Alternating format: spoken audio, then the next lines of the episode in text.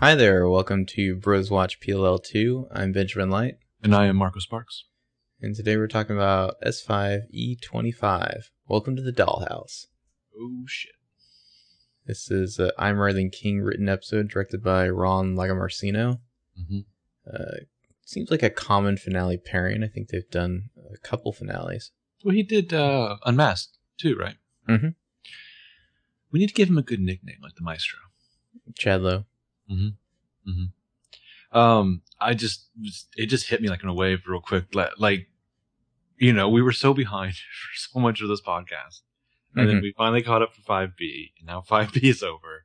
Now we're going to have three months of vacation. Yeah. We're going to go soft with everyone else and go crazy into a frenzy. I mean, because like the, you know, for like the hiatus between five A and five B, we were still busy catching up. But mm-hmm. like, I, I really felt that. Yeah, we had like, like a week off, I think. Yeah. Yeah. We finished what? Like just right before Christmas. And then, mm-hmm. yeah. Well, I still got to finish my video, and we'll probably do at least a few podcasts in the, the interim. Probably not every week, but we got some, we got some things we're trying to hatch. A couple irons in the fire. Some schemes, some plans. Mm-hmm. Mm-hmm. Mm-hmm. Uh, so shall we start? I guess we should jump on in. I mean, these five hours of us talking about this episode has to start somewhere.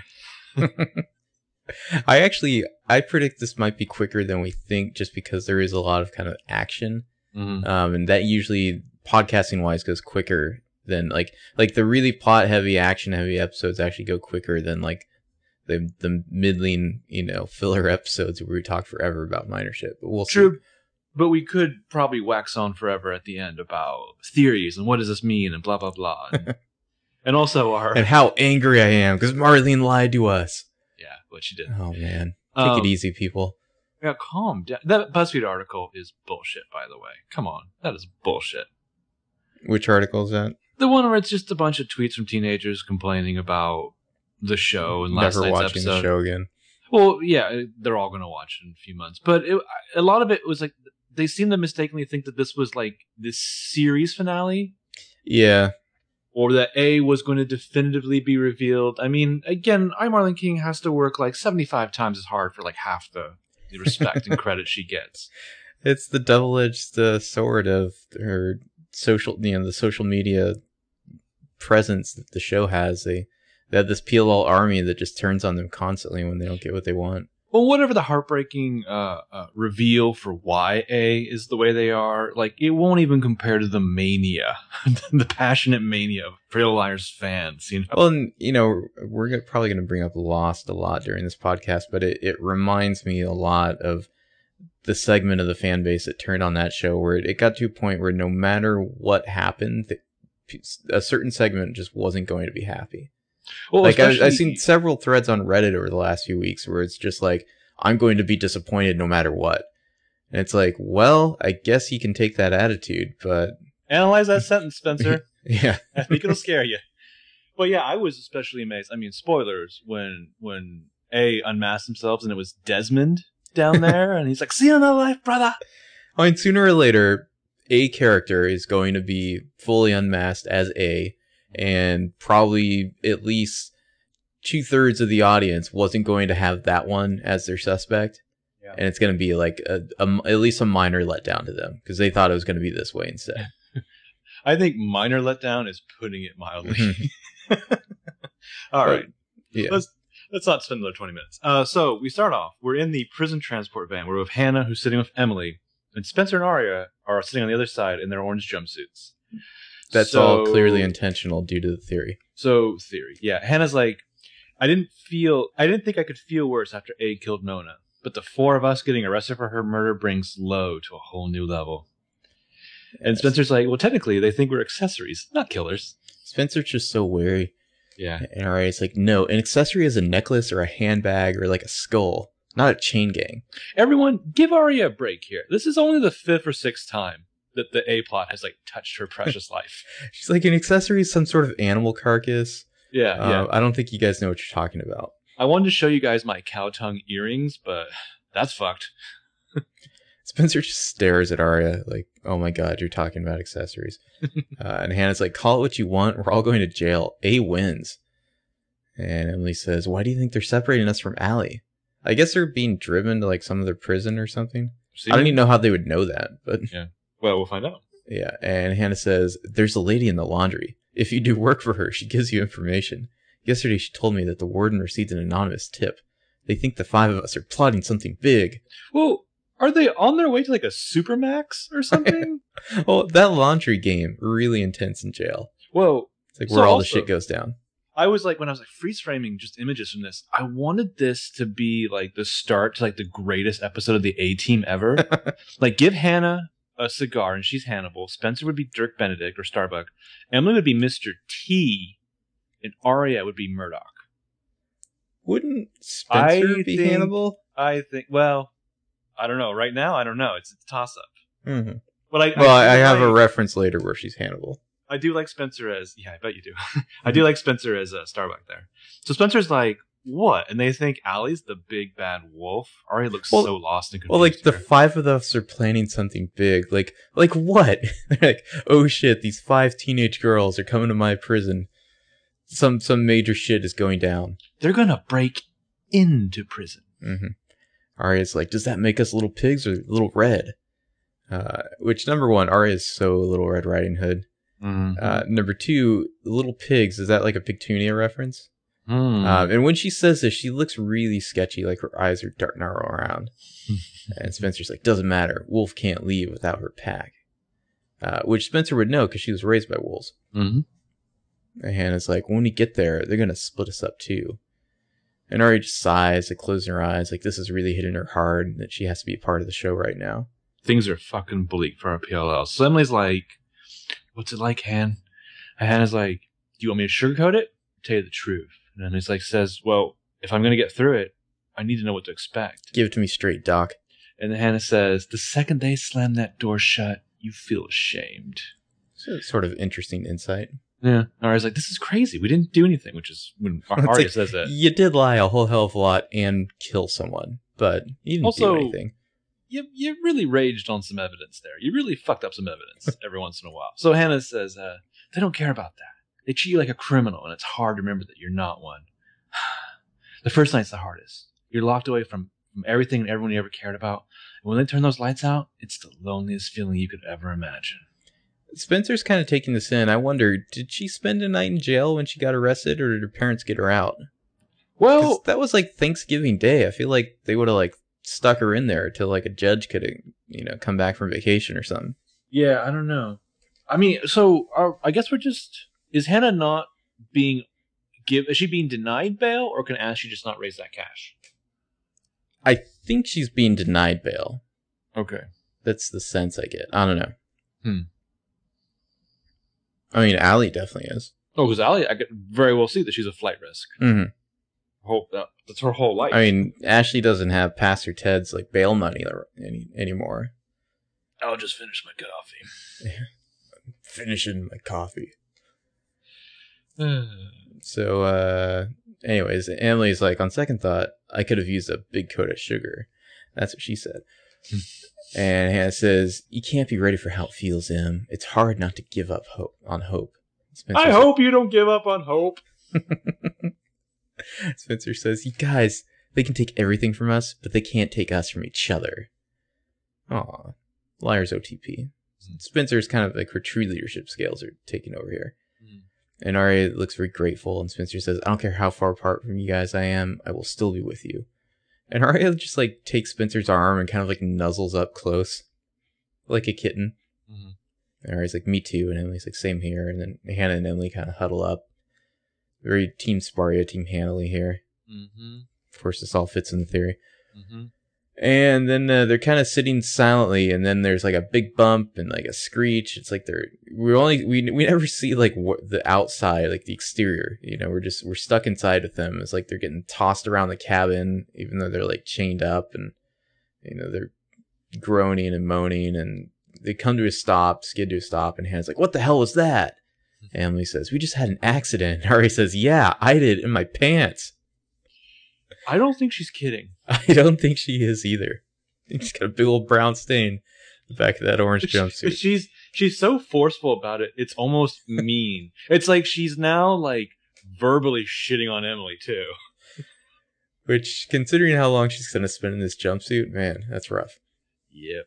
Yeah, so like, there's the some lights around them are flickering. There's some noise outside of a struggle. Uh, well, it's like set- it's like clanking above them. These grunts. It's yeah. it's like out of an action movie, like like Breaking Bad or something. When like the guy, you know, and uh, what's his face, uh, Mike Ehrmantraut's like inside the the truck that one time, and it gets taken hijacked. Like mm-hmm. that's what it sounds like. Mm-hmm. Yeah, so there, there sounds like the, the door to the back of the truck's about to be open. So Spencer kind of, oh my god, oh my god, you have to get back, back. She like huddles her girls back away from the door. There's some panting, the door unlocks. There's oh my a, god. There's a lot of like, uh, like Arya being like kind of like clutched by the other liars. Like they, they're defending the runt of their litter in this episode. Well, like I expected her to like climb into one of their pockets like a jerk. Mm-hmm. Um, so the door opens. Oh shit. It's A. He's got like a giant knockout gas grenade gun. A holds up a fucking grenade launcher. And sorry, it's like, oh my god. It's just like, now I have a grenade launcher. Yeah. Which is amazing. And A God like mode. shoots it like above their heads as they all shriek and duck down. And it's like, there's a gas canister. Uh, it's like, I don't know, knockout gas or something. They're all coughing as A A lists themselves up into the van. And is it just me, or does it seem like A is favor- favoring the right leg a little? Uh, it's I'm it's not, hard to tell. I'm not sure, but so A...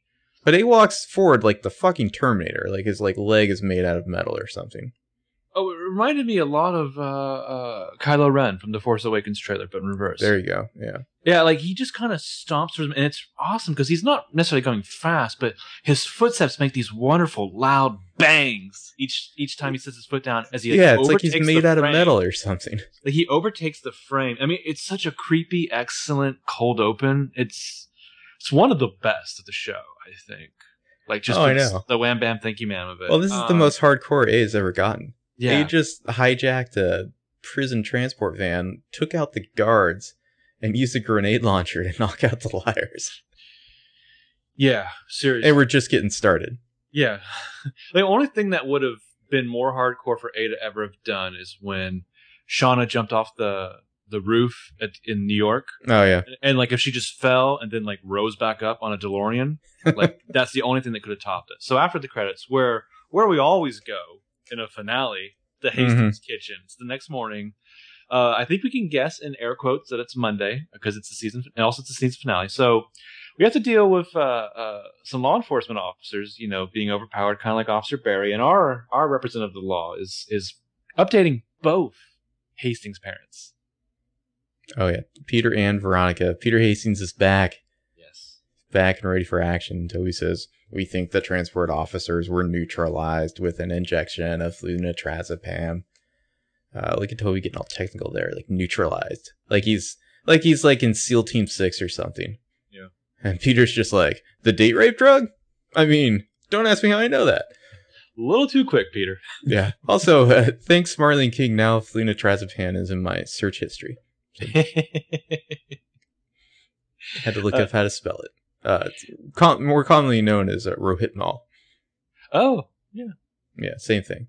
Nice. Uh, Toby's like, the deputies regained consciousness this morning with no memory of the incident. So his his arms are folded over his chest because he's he's all business here, but he manages to do just a little bit of finger acting. Yeah, his fingers are twitching. Veronica's like, the girls were wrongfully accused to begin with, and now they're all missing? And Toby's just like, just like breathing and trying to look hard, and she's mm. just like, let's get our facts straight. The incident was an abduction.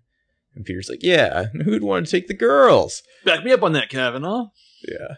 Nolan North is so good in this episode. Yeah, it's like just this right mix of like fatherly concern mixed with like inherent untrustworthiness. Well, I also believe that he's got some kind of concealed weapon on him throughout this entire episode. Because I just feel like at any point, a lot of these confrontations he has, he's just going to pull a gun out and shoot somebody in the chest. Seriously. That was going nowhere. Rock is like, shouldn't we be asking who who would or who could, uh, you know, take the girls? And they, they contemplate this. And Veronica's like, if Mona was alive, I, I keep thinking this feels like that. And Peter's like, no, no, there's only one person at the center of any trouble the girls have gotten into. Veronica says, you think Allison's behind this? And Toby's like, Allison is a master manipulator, but she doesn't have access to what was needed to pull off something this elaborate. It's like Allison's the Joker to these people. She's like, she's a teenage girl locked up in jail. she's Pablo Escobar or like uh, Noriega or Hannibal Lecter. Yeah, yeah, they're just gonna be blast wherever she is right now. They're just blasting Panama at her until her mm-hmm. eyes, you know, liquefy. Veronica's, yeah. Veronica's like, why these girls? What would make them somebody's target? And Toby has nothing because he's useless. Hmm. Uh, and he's just like, well, the good news is Tanner wants to keep this out of the press. No one knows about this yet. How is that good news? Yeah, really. Peter's like, wait, you, not even the other girls' parents? Like, can't oh, afford great, those actors. Great news. We only have money for so many guest stars, Peter. Well, I just, I loved it before. It was the, uh, like, like, hold on, Ashley. I've got yeah. Pam on the other line. Let me go call Ella real quick. Until he's like, we have to keep this between us. We don't want a civilian mob out there being told to shoot first and ask questions later. Like, is that how Rosewood normally responds to criminals? They just it's shoot just, them on sight? Well, they're always, everyone in Rosewood. I mean, because you have all that, like, pedo frenzy.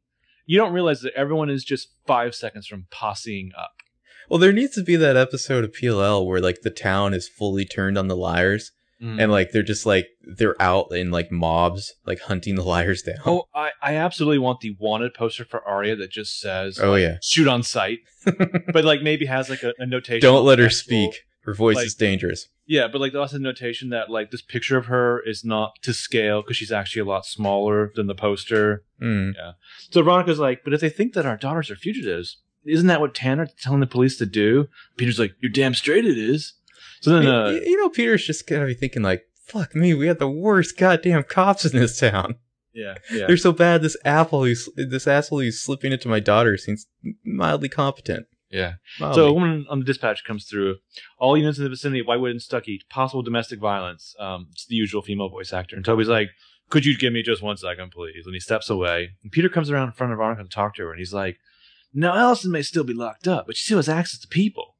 We both know what she's capable of. Peter's thinking, if I've got access to people, Allison must have access to people. She has access to people. She's got people.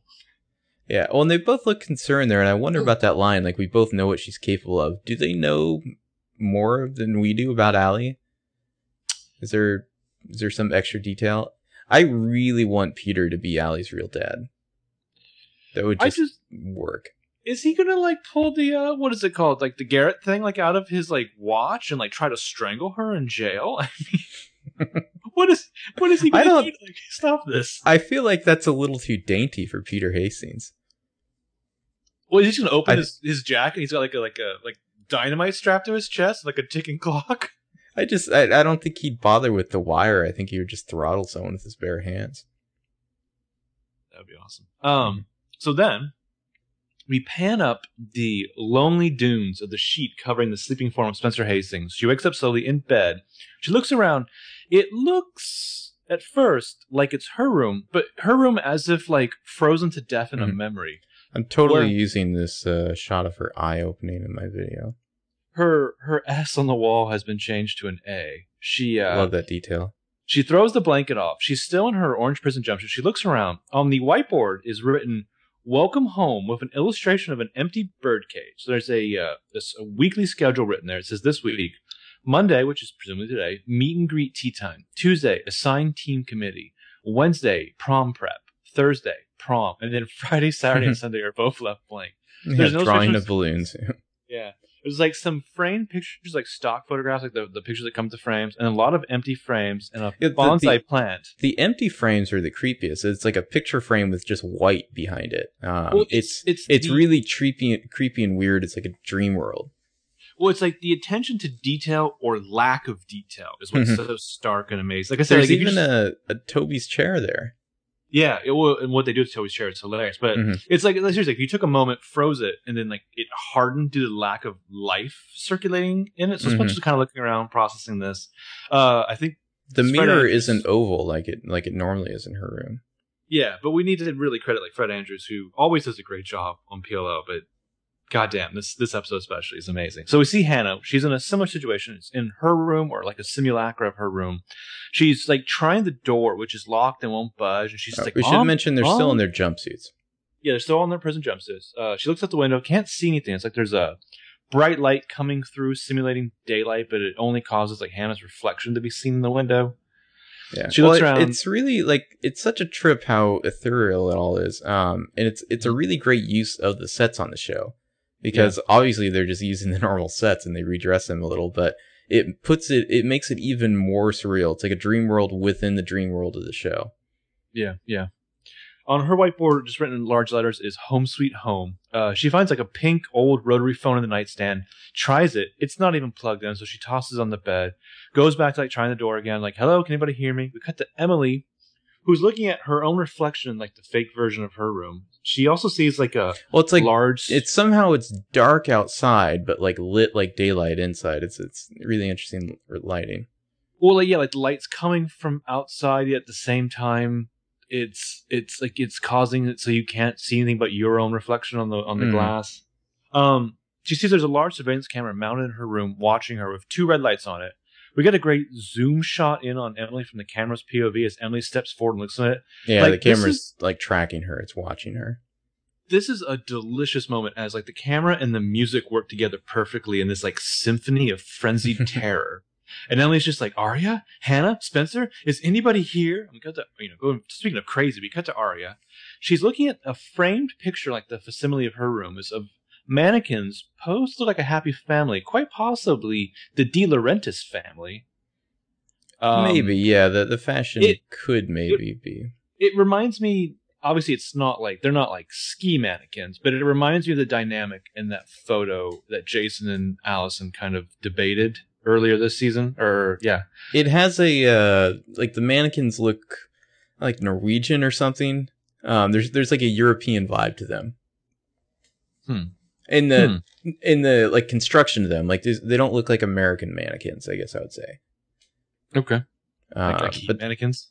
Yeah, there's a, a caption on the this photo. It says, "Families share a history of cherished memories, full of warmth and laughter, love and affection."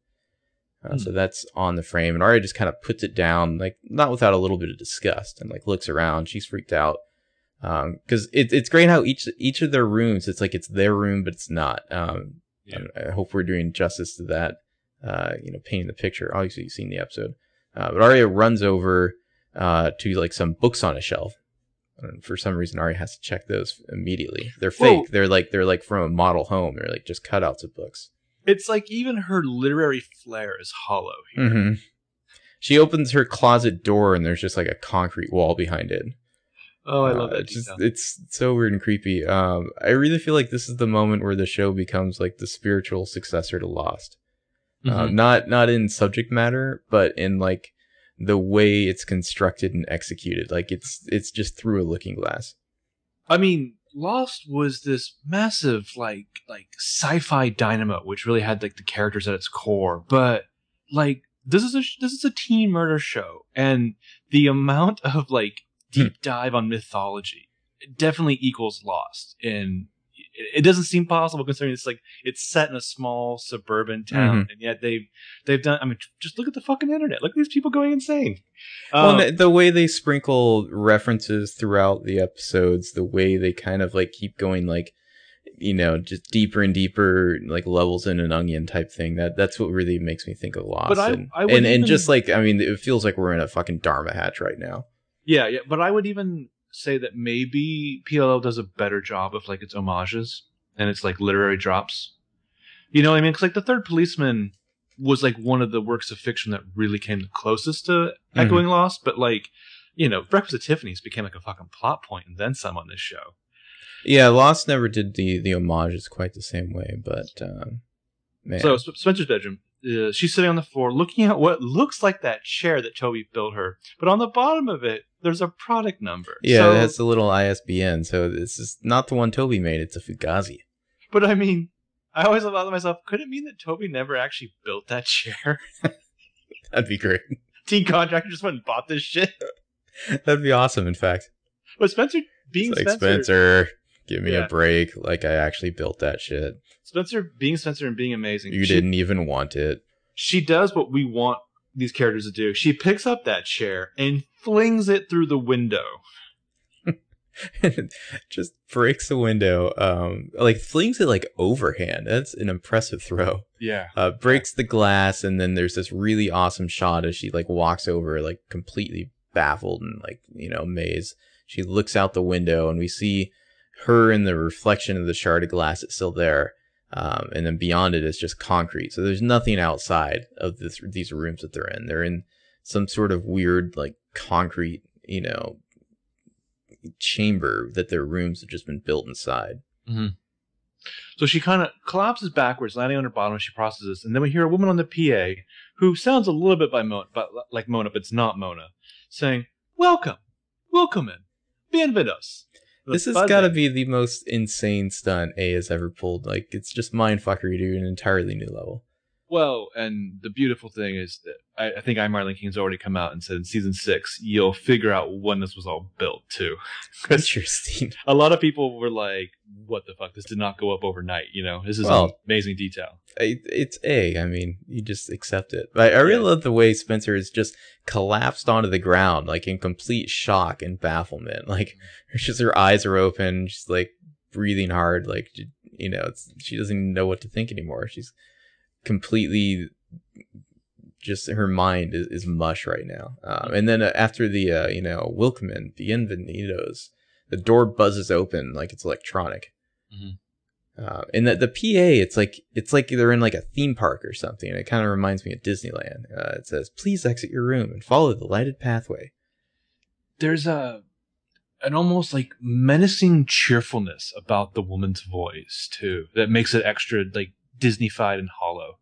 It it um, kind of reminds me of those uh, kind of like Tomorrowland-esque, like, you know, futuristic, like like sixties futurism. Like, that's what it reminds me of, I guess. Mm-hmm. Yeah, yeah. Uh, so Spencer's still breathing hard. She gets up. She slowly opens that door, peeks outside, steps out into like this dark, grim hallway outside the room. There's these blinking lights, you know, at the bottom of the walls. Like pulsing, yeah. Yeah, we see slowly that the other liars are stepping out in this hallway, that all of their quote-unquote rooms are there in this hallway. Um, just a note for fans of the theory. Spencer and Aria are at either end of the longer mm-hmm. parts of the hallway. Han and Emily are in the middle, directly across from each other. Mm-hmm. Uh, so they re- all rush to each other, relieved to be together. Uh, Emily's just like, oh my god, is everybody okay? And Aria's like, what is this place? And Hannah's like, I think this is A's house. And Spencer nails it with, more like A's dollhouse. Emily's like, yeah, and we're the dolls. And then P A says, please follow the lighted pathway. Please follow the lighted pathway. And Hannah's just like, we heard you, bitch. But yeah, uh, Hannah, like, Hannah is so saucy in this episode. Oh, Hannah is, yeah. Well, Hannah's just done some hard time, mm-hmm. so she's not ready for shit. But, like, it's kind of reminiscent of, like, the old movie theater, like, lighted pathways or, like, aisles on airplanes where, like, the lights are going to guide them where they need to be going. Yeah, there's these pulsing lights that are, like, about a foot off the ground on the sides of the wall, guiding them. And so they, they kind of, like, slowly edge forward, and they're uh, group, grouped up here. Aria is holding on to Hannah. Uh, Spencer's holding on to Emily, kind of, like, tulpas together as they make their way down this creepy hallway and around a corner. Mm-hmm. Uh, they're roughly roughly a liar's wall, but they're split in their groups. We start to hear mm-hmm. some faraway piano music plays that they're approaching.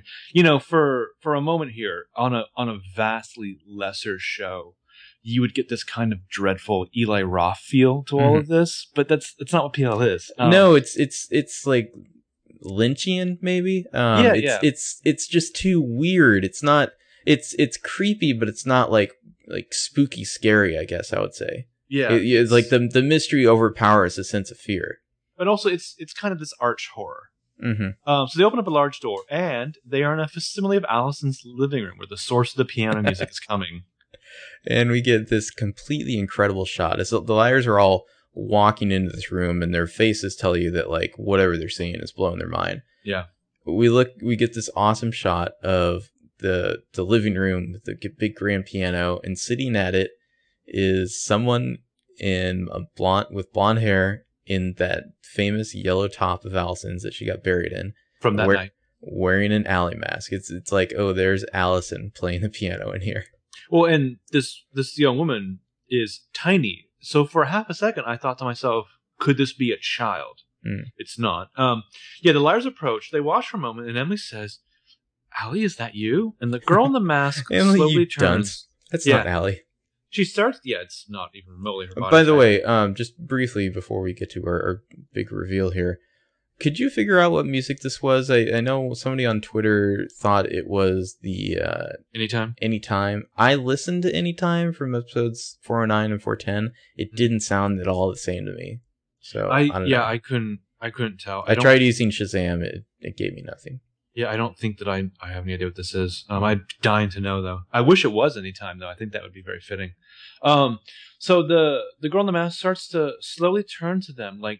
Like maybe she's stunned to have actually heard a human voice. It's she so lifts, fucking creepy and awesome. Yeah, she lifts the mask up. I love that Arya turns to Spencer to get her reaction. uh, the girl pulls the mask away. Once the mask is removed, we see that it's Mona.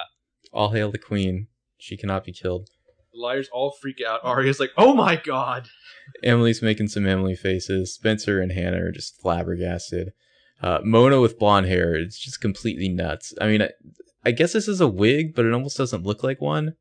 I don't know. I'm, I'm bad at spotting wigs, so I, I have no idea. We'll but like, even her eyebrows are dyed blonde. Like it's, it's something. Well, I, I wanted like, uh, like they're all stunned, and I wanted to be like Emily to turn to Arya and be like, "Oh my god, Arya, are you so shocked that you shit yourself?" And Arya's like, "No, it's the same shit." Yeah. Well, and Mona even has on like Allie's uh like color, yeah, uh, color of uh lip gloss. Here. Oh, so, oh, oh, yeah. Like her makeup is like Allie's makeup, which I think this is why Janelle Parrish, like, it seems like she hated the blonde. I, I, I sense that's probably why. It's like not her coloring at all. Mm-hmm. Um, but it, it is like this really weird, like, facsimile of Allison. Well, um, and to make know, it even better, as, as we're going to see, Mona plays it like she's Allison, but very subtly, though. Yeah. Like, like, like. She doesn't overplay it. I think it's perfect because it's like it's one of those things that just kind of makes you slyly smile when you realize that she's doing these vague Sasha mm-hmm. Piaterza well, things. It's very much Janelle Parrish playing Mona playing Allie. Yeah. It's not Janelle Parrish playing Allie. Yeah, yeah, exactly. So after the commercial, Mona sets the mask on top of the piano. Hannah looks like she's about to hyperventilate a little bit, and she's just like, "Mona," and Mona says, "Mona, I know it's been a while, but I haven't changed that much, have I?" She gets up from the piano, walks over to the mirror behind it, checks her appearance a little, and she turns back to the liars, and she's like, "You guys, it's me, Allison." Oh, man. It's like you, you thought this episode was already completely weird and twisted. Now it just got even more insane. And perfect. Yeah, and just she gives this smile. It's it's very much like an Allie smile, well, um, but it's yeah. like filtered through Mona. It's so nuts. It's yeah, it's this kind of like Stepford insane mm-hmm. happy smile. Uh so meanwhile the liars like they they don't even they like they lost their voices. They just don't even know what the fuck to do with this. Yeah, yeah. I like I feel like they could have just turned around and walked back to their rooms now. Well, I know you haven't said it, you, you haven't seen it yet, but like you talked about spiritual successor to Lost, but also mm-hmm. The Prisoner. Mm-hmm. Yeah, I, I think just, I need to watch that now. I just wanted uh, All You Need Is Love by the Beatles to start playing any moment now. So yeah, we cut to, speaking of awesomeness, Toby's apartment, which is now Bro H Q. Oh yeah, Caleb's at a computer desk. Uh, Toby walks in with Ezra behind him. It's triple triple Hardy Bros time. It's well, we've gone from the Hardy Bros to like Alfred Hitchcock's Three Investigator Bros. Um, yeah. So Toby's like, oh, there's some there's some straight up fucking nonsense here. Yeah, yeah. Do you want to do it? Caleb got into the P D's command center, and if you cross check the van's G P S system with the P D system, it goes dead. Right here. And he points to like the map on the screen as Toby checks it out. Route thirty near the railroad crossing. That's when A hacked into the van's computer and took the remote control of the vehicle. Yeah, that's a real thing you can do, sure. Yeah. yeah. And Ezra is just like, okay, so A would have needed to be in the area to keep the van on the road. And Toby says the overpass would have given A a clear view and also cover from the deputies.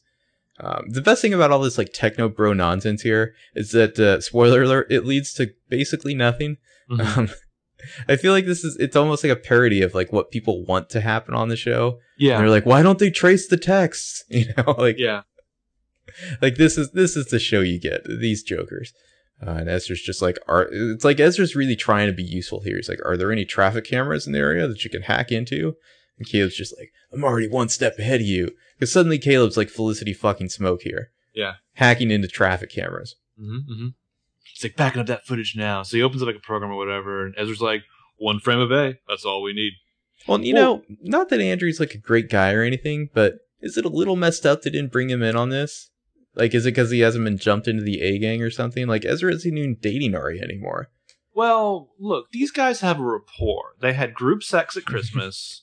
They, they they just mesh, okay? They just mesh in a lot of ways. Andrew, you know, they had like, Andrew, we haven't seen your penis. Yeah, yeah. We haven't seen your penis. We haven't made our penises touch your penis. That's pretty Sorry. much what we do in this group. Mm-hmm. uh, so in Allison's like fake living room, Hannah and the girls are like sitting around a table with like a like a full spread of food there. Mona Mona slash Allison is pouring some tea. And it looks like over like by well, the the piano. food is like.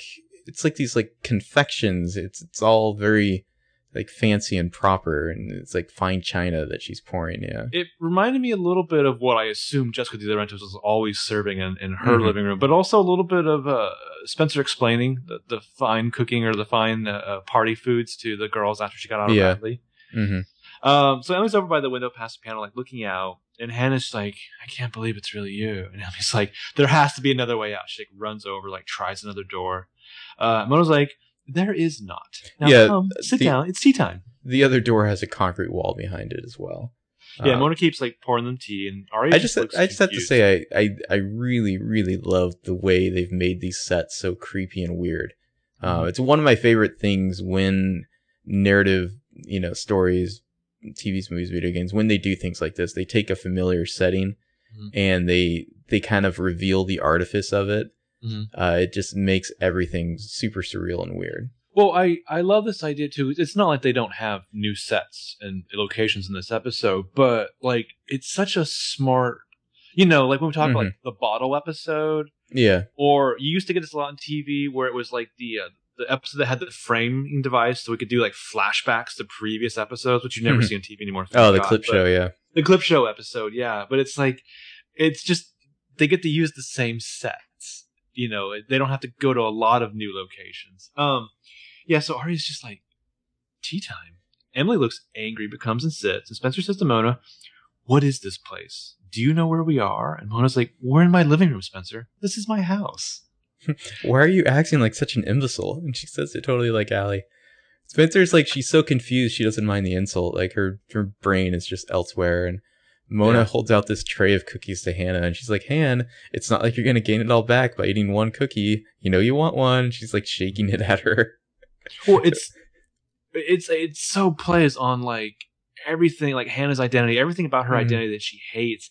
But I love this reference because it especially goes back to the pilot, you know, with the yeah. cookies. So, well, so just, Hannah, like, Hannah just takes one, like, sure, you know. Emily just like stares at like Mona in like bewildered horror. Emily's just like, we really thought you were dead. Mona has to ponder that for a moment. She's like, thank God for Missus Grunewald. And she goes and sits on the same bench as like Hannah and Emily, like right between the two of them. I don't know how I'll ever repay her for saving my life that night. I'm so happy to see you guys. And well, it's, isn't Hannah, it, it's so perfect that they have Mona playing Allie because nobody else would be able to to do this and like pull it off, know all of Allie's secrets and like not drop character. Well, and as we'll find out in this episode, not just Allison's secrets. Mm-hmm. Like she knows all of these girls. Yeah. So well, she's well. she's the only uh, she's the only other person that could be play Allie because she, yeah. she knows all the, the shit like Allie did. Yeah. Uh, and, uh, Hannah puts a little hand on Mona's knee there, comforting her, and she's like, "I'm really happy to see you, Mona." And Mona's like smile fades at this. She's like, "Do not call me that again. You know how much I loathe that bitch," which is just psychotic. Well, so as Mona's heads turn a little bit, Emily's like inspecting some of her hair, and it seems to me like they're like it's real hair, like it's dyed blonde. And well, she, she kind of mouths something to Spencer. I think she mouths "it's her hair" to Spencer. Yeah, like, yeah, yeah. Like Spencer has this great what the fuck look on her face, and so far Grunewald's reading about Mona's whereabouts is not totally inaccurate. Yeah.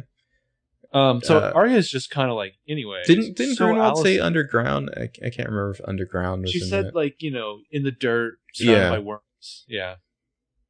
Uh, so Arya's just like, anyways. So Allison, and Mona gets more cheery, and she's like, more tea, and then the bell chime, like a bell chimes four times. This kind of, I don't even know how to describe this. It's like, like, it's just like a chime. Um, and Mona stands up and walks over to the metal door, like very oh. robotically. Yeah, like a programmed zombie. Mm-hmm. She opens it up and goes outside, so the liars all go follow her out. And she leads them into like this like kind of child's game room area. This is not a set we've seen. This is, you know, not somebody's room that well, we know of.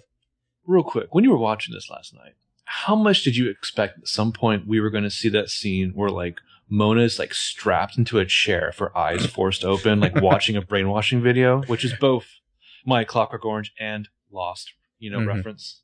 I really thought that was going to be something we saw at some point. I don't know why. Um, yeah, so they go into this game room. There's like, you know, table five chair setup. They walk in. Spencer sees some reading blocks situated on a shelf and inspects them. Mona's on the table like a board game's waiting for them. Yeah, so uh, let me paint the scene here. This game room, it's very much designed for young kids. There's a bunch of like dolls and like like some Cabbage Patch Kids, some little like toy race cars and trucks and stuff. Uh, there's it implies a, a, little boys, yeah, y- yeah, little boys and girls. I mean, there's a train train set, you know, like a little electric train set. Um, you know, this mystery date game. There's some like weird, creepy puppet things that are kind of terrifying to look at. Uh, it's very much like this is like a little like romper room for, you know, kids probably like six years or, or younger, maybe maybe seven years. Or really like the idea mm-hmm. of a romper room. Yeah, and those those block there's like those little letter blocks that spell out H E L A C R S. Probably figure that one out. And Mona sits down at the, the table with this mystery date game board game, and she says, "We need to start the game." Spencer's like, "What if we don't want to play?" And Mona says, "Four chimes means it's game time." She looks a little scared when she says it. Yeah, she looks up, and we get like a P O V of a camera, and we see like there's a camera watching all the liars, and they all look up and they see it. Uh, Mona opens the game and like basically just takes the lid off, and like the game's ready to play. It's like this weird little board game. And so they all take, everyone takes a seat, and Mona says, "The object of this game is to be ready for your date by acquiring an outfit. Then you get to open the door and find out who your mystery date is," which feels like some sly gender commentary, maybe. Well, I think this is a, this is a real game. It's an old game. Really? It's a real game. Yeah, mystery date's wow. an old game. Oh uh, yeah, so she's like like this, and she opens up the little door thing in the game, and there's a picture of Ezra from the Christmas Ice Ball, and Arya's like, I think that's like one of the publicity stills. Yeah, or he's like, "Wait, that's from the ice ball. No, I'm not going to sit here and play this stupid game." Ezra is where Arya draws the line. Yeah, she really goes from like zero mm-hmm. to one hundred there. So Hannah then like like opens the door next, and it's a picture of Caleb, also from the well, ice it's, ball. It's weird. It's like that you close the door and like turn the thing and then reopen it, and you get a different photo. Yeah. Uh, and so now it's Caleb from the ball. Yeah. Uh, and Mona looks kind of sad as the, like the P A like chimes twice again. And so she walks, gets up, and walks over to this little mailbox that's on a side table, like this tiny little toy mailbox. But it's like it's built into the wall, maybe a little bit. Um, it's hard to tell. Yeah. And she pulls out five black. No, it's envelopes. Not built into the wall. Okay, she pulls out five black envelopes, and she's like, "There's something for everyone today." And she hands them out. They all each have each envelope has one of the girls' names on them individually.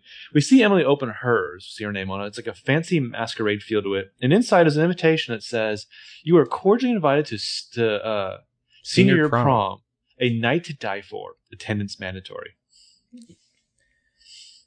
Very nice. Um, and Emily's like, "These are invitations to prom. I think we're playing the game to see who our prom dates will be." And Hannah's like, "No, we're not." And she stands up and drops the invitation. She looks right up to camera, or like getting the point of view of the camera. And she says, "You win, okay?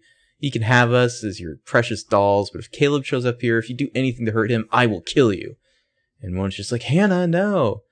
Uh, and Hannah turns back to talk to Mona, and she's like, "You are not Allison. You're Mona, okay? This is not your house. You're not here alone anymore." And Mona just looks like sad and scared. And Hannah looks back at the camera. She's like, "There are five of us and one of him, her, it, bitch." Aaron's getting nasty. And Emily's just like, "Hannah's right. Let's find a way to get the hell out of here." So she stands up, and everyone else does except for Mona. And Spencer's just like, "Mona, let's go." And Mona's just like, "My name is Allison. Allison De Laurentiis."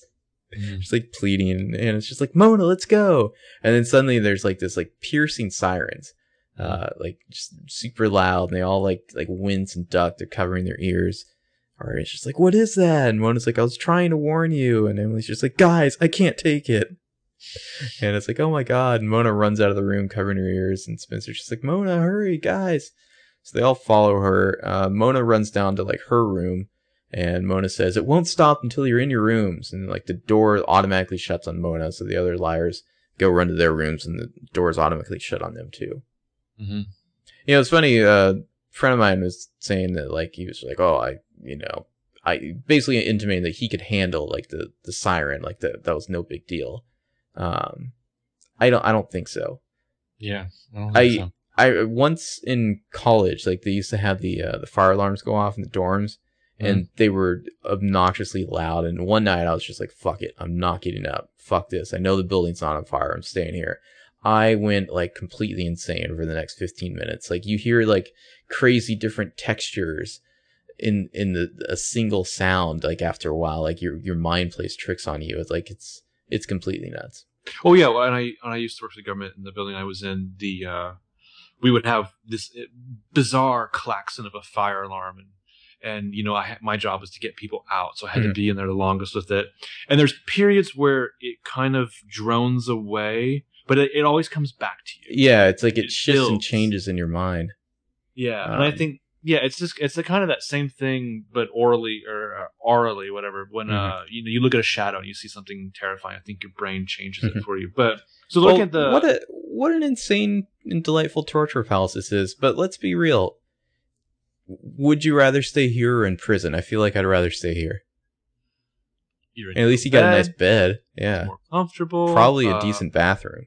It's your friend's kitchen. Do they have a bathroom? I know like Spencer's room at home has its own bathroom attached. The other liars don't. Arya needs to change her jumpsuit. That's true. I think uh, actually, I think one of the show writers, it might have been Marlene, tweeted something about how like you'll see the bathroom or something. uh, but I mean, really, this, I wanted, this has got to be better than prison.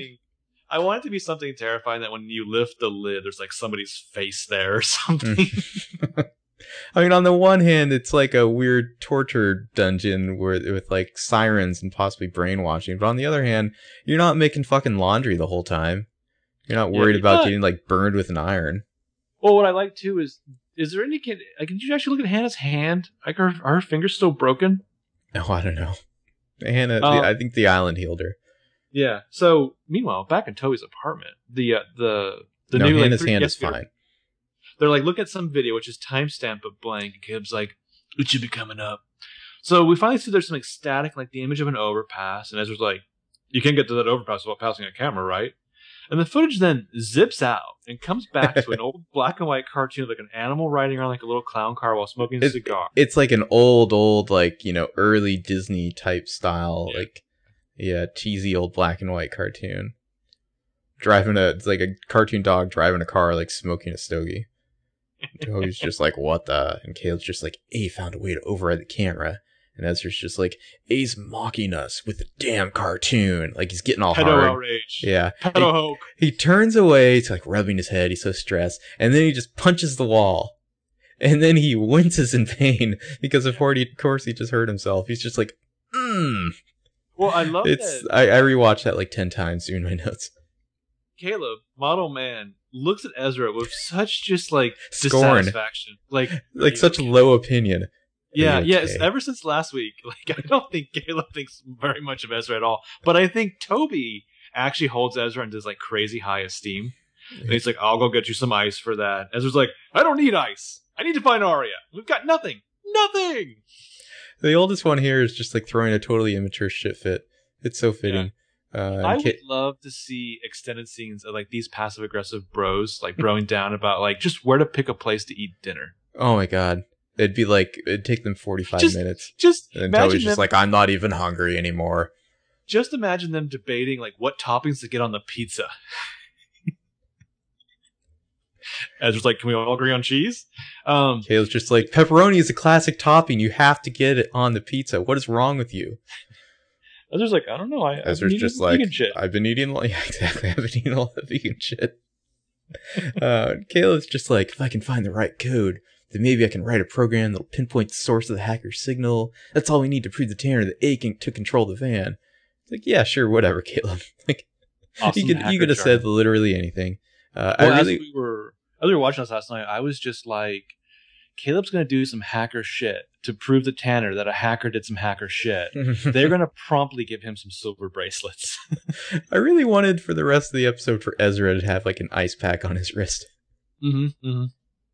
Well, I think we joked about, like, each time you see him, the ice pack gets, like, bigger.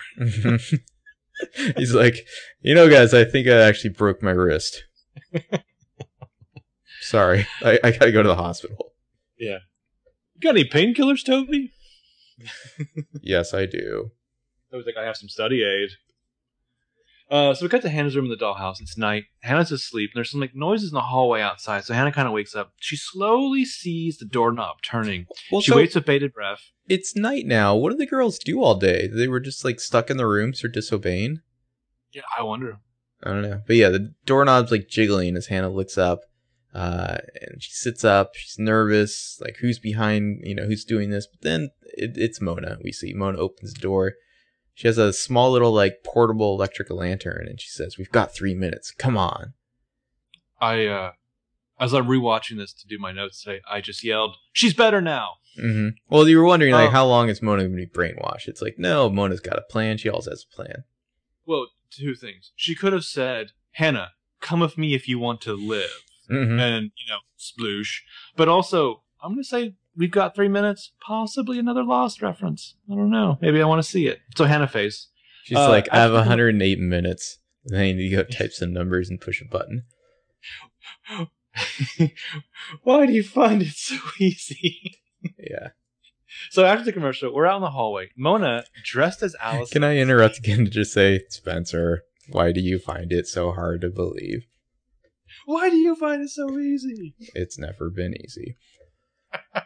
So around the hallway, like in the in the dollhouse there, Mona, dressed as Allison, is leading the liars down the hallway, telling them what's up. She is basically in the Allison role that she's always wanted, mm-hmm. dressed like Allison. I want to say you can you can cut back to that scene of the five of them walking down the hallway at the school earlier this season. Oh, in five oh five? Yeah, and it might very well be the same like configuration of liars, you know, just with, with Mona in the Allison role. So she says, every night the main generator shuts down like clockwork. It takes exactly three minutes for the backup power to kick in. I have run for ninety seconds in each direction. They get to like a fork in the road of the hallway where, you know, it goes to the right, goes to the left. She points down in one direction towards the right, and she says, that's the way out, but there's an old silo at the end you have to climb up. There's a ladder, but it's about fifty feet to the top, and you can't get there before the power turns on and all the doors lock again. Then she points you may be interested to know that the, uh, the arrangement's almost the same, except Ari and Spencer switch places. Oh, interesting. In their, in their walk. As so, uh, from five oh five. Okay. She points on the opposite direction, like towards the left, and she says, that leads to a big empty room. There's nothing there. It's not a way out. But if you go past it, there's a steel door at the end of the hall, and it's sealed like a vault. Which is like, like a bank vault? What's inside? And Mona's a like... A frozen donkey wheel. Yeah. I'm dying to know too, Spencer, but I've never made it inside. It's too far to make it back to your room. So... Here's the thing. We all watch the show and we notice things and we come up with our little theories and oh, aren't we so fucking clever? But I feel like the best possible P L O Sherlocks, no offense P L O Sherlock, the best possible viewers of this show would be Mona and Spencer themselves. Mm-hmm. Just imagine the clues they would pick up on or the line of questioning they take us towards. And like, even if they were wrong, it'd be amazing. Spencer is basically P L O Sherlock. Yeah, we've, we've, there we go. We've added the identity. So Emily's like, what happens if you don't make it back in time? And Mona's like, it leaves you for days without food or water. It blasts the siren till you'd rather die than listen to it one more second. And the liars all kind of like look away. Like they've finally like realized the, the scope of the suffering that Mona's endured for over four months here. And Mona adds in then, on a loop, it plays a recording of the people you've left behind crying at your funeral. That's really dark. That is grim as fuck. Oh, and then she kind of like, it's like she has a sudden realization. She's like, is my mom okay? Uh, it's like, man, Ace been psychologically torturing Mona for months, uh, but still hasn't mm-hmm. broken her. And Hannah mm-hmm. says, you know you're Mona. And Mona says, it wanted me to be Allison. So that's who I am when it's watching. It thinks it beat me, but I'm still here. I'm the one who's winning the game. Oh, shit. Well, Spencer's like, just like... Be afraid, oh, eh? Shit. Yeah. Well, also note that Mona, when she's Mona, never refers to A as anything other than it, mm-hmm. which I think is fascinating, especially for when we get to our theories about who yeah. A is. um, so the liars all kind of like look away, like maybe they're a little bit ashamed of doubting Mona now. Uh, and then Mona looks back at Hannah and she says, is she okay, my mom? And Hannah says, I saw her a lot in the beginning, but there was a trial. They convicted Allie for your murder. And Mona, it's like she can't help but smile a little at this. Like, yeah, yeah. all things considered, it's kind of a shitty situation, but nailed it. And Arya's like, and they arrested us as accessories. Arya's really stuck on the accessories bit. Mm-hmm. And Mona says, I didn't think you were wearing that to make a fashion statement. Although, honestly, Mona, with Arya, you just never know. Well, I feel like Mona's just basically saying, like, yeah, no shit, Arya. Yeah. I'm not a fucking dunce, okay? And Arya's like, yep, she's Mona. And Hannah says, your mom never showed up to the courthouse. We heard it was all too much for her. From God, who? Mona, I'm so happy that you're okay. Well, who did she hear that from? Spencer? Wasn't I that mean, like Spencer's like supposition? Yeah, I mean, it's like a guess. Um, but so Hannah finally goes and gives Mona a big ol' hug. Nice, nice Hannah Mo- Mona well, O T P a, moment. Interesting look in Mona's eyes over Hannah's shoulder. Um, I'm curious about that. And there's like a clicking sound, and Mona's like, "Did you hear that?" So she's like, "Hear what?" And then clicking again. Mona gets it. She's like, "We've got seventeen seconds. Run!" And they all take off running. So was Mona counting down like from one hundred eighty seconds that entire time in her head? Uh, I think so. Mm-hmm. She's Mona. Yeah. So, uh, cut to jail. The Hastings, Peter and Veronica, are waiting in the meeting room as uh, Hannibal Lecter here gets marched on in in shackles. Mm-hmm. Alison De Laurentiis. Mm-hmm. Um, and she, she stops and gives them like this kind of like sneer from the doorway as he like regards them. It's this classic like Alison bitch face look. Well, it, it's like she's chained like from the ankles to the hands. I mean, like that kind of like where you have to like the mm-hmm. little shuffle walk. Yeah, and she's shackles. basically saying, yeah, she's basically saying like, take it all in.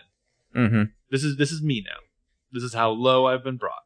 Yeah. So the guard leaves him alone, and they just kind of stare at each other for a bit as Allie sits down. And finally, Allie says, "Is Spencer okay?" And Peter's like, "You can drop the whole caring friend act. We know exactly who and what you are." And Allie's like, "I've done some bad things, Mister Hastings. But like it or not, I am Spencer's friend." Well, just a reminder, at one point in season five, these two ran into each other late at late at night on a dark, mean streets of Rosewood. It was so weird and creepy. "Allison, you need a ride home or anything? Or some scotch?" Yeah, Allie's so brassy. And Peter's like, "You forced her daughter to lie for you. Now she's in as much trouble as you are." I really want Peter to be her dad. Yeah. And Allie's like, "I was desperate." And Veronica says, "And so are we. Do you know where she is?" And this surprises Allison. She's like, "Spencer? No, don't you?" And Peter says, "Allison, I promise you that guard outside will not be able to save you if you lie to us tonight." Peter Hastings is going ham. When yeah, He's like, this, "I will kill you with my bare hands, Allison." When this grown man threatens a teenage girl who's in for life for murder, I believe it. Yeah, but Allie, like, rather than like, like, like angry, she just looks kind of like sad and like a little like frightened now. She's like, "What happened?" Veronica says, "Their van never made it to the penitentiary. Police think they escaped." And Peter's like, "But we know that's not true." Uh, and Allison's just kind of freely crying now, you know, tears falling. And she says, "I don't know where they are, but I do know who took them." And Veronica's like, "We're listening."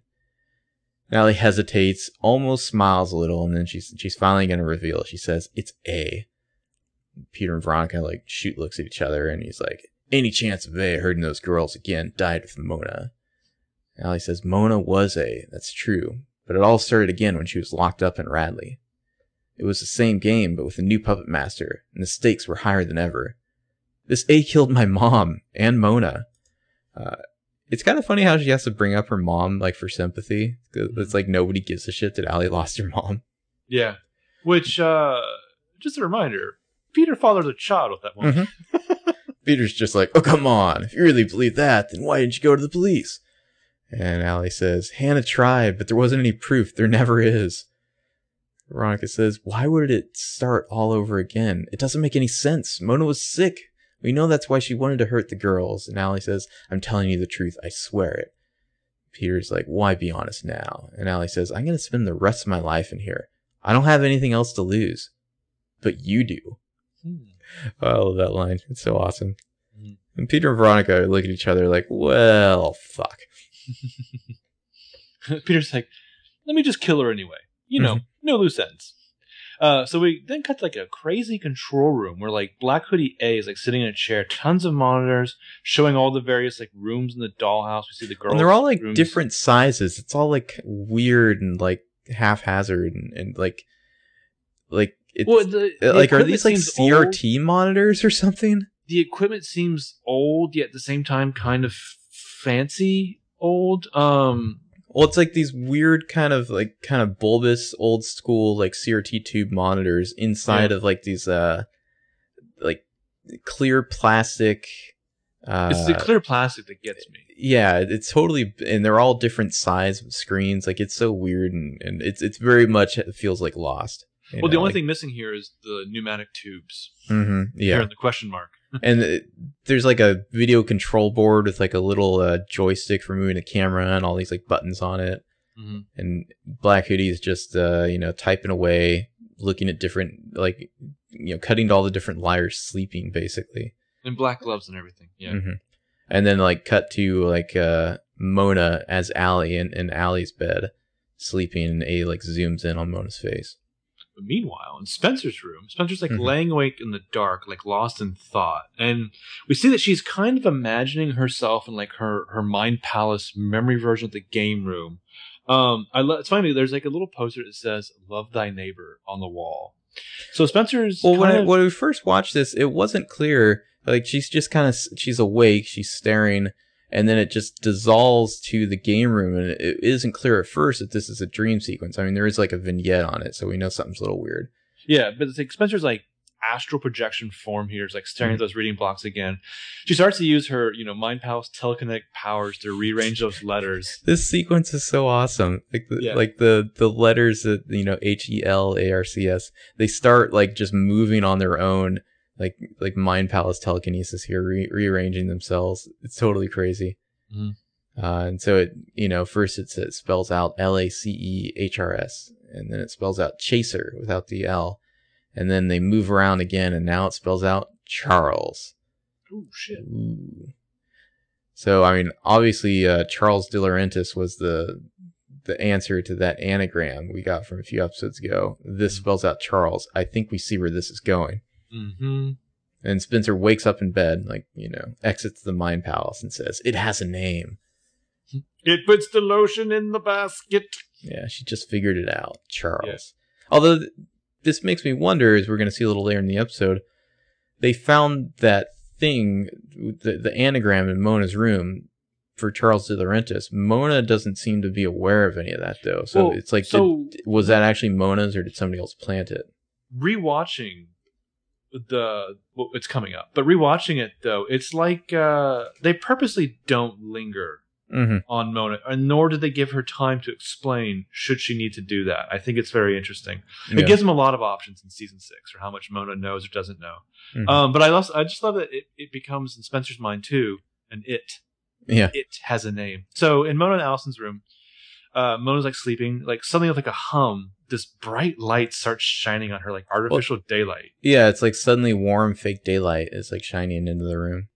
Yeah, there's a beep. The camera's on, filming her. She she, she smiles. She puts on, up at the camera. She puts on the act again. Well, it's like it's like this weird like Disney princess moment where she like sits up in bed all like fresh faced and smiles for the camera. Like it's totally Ooh. insane.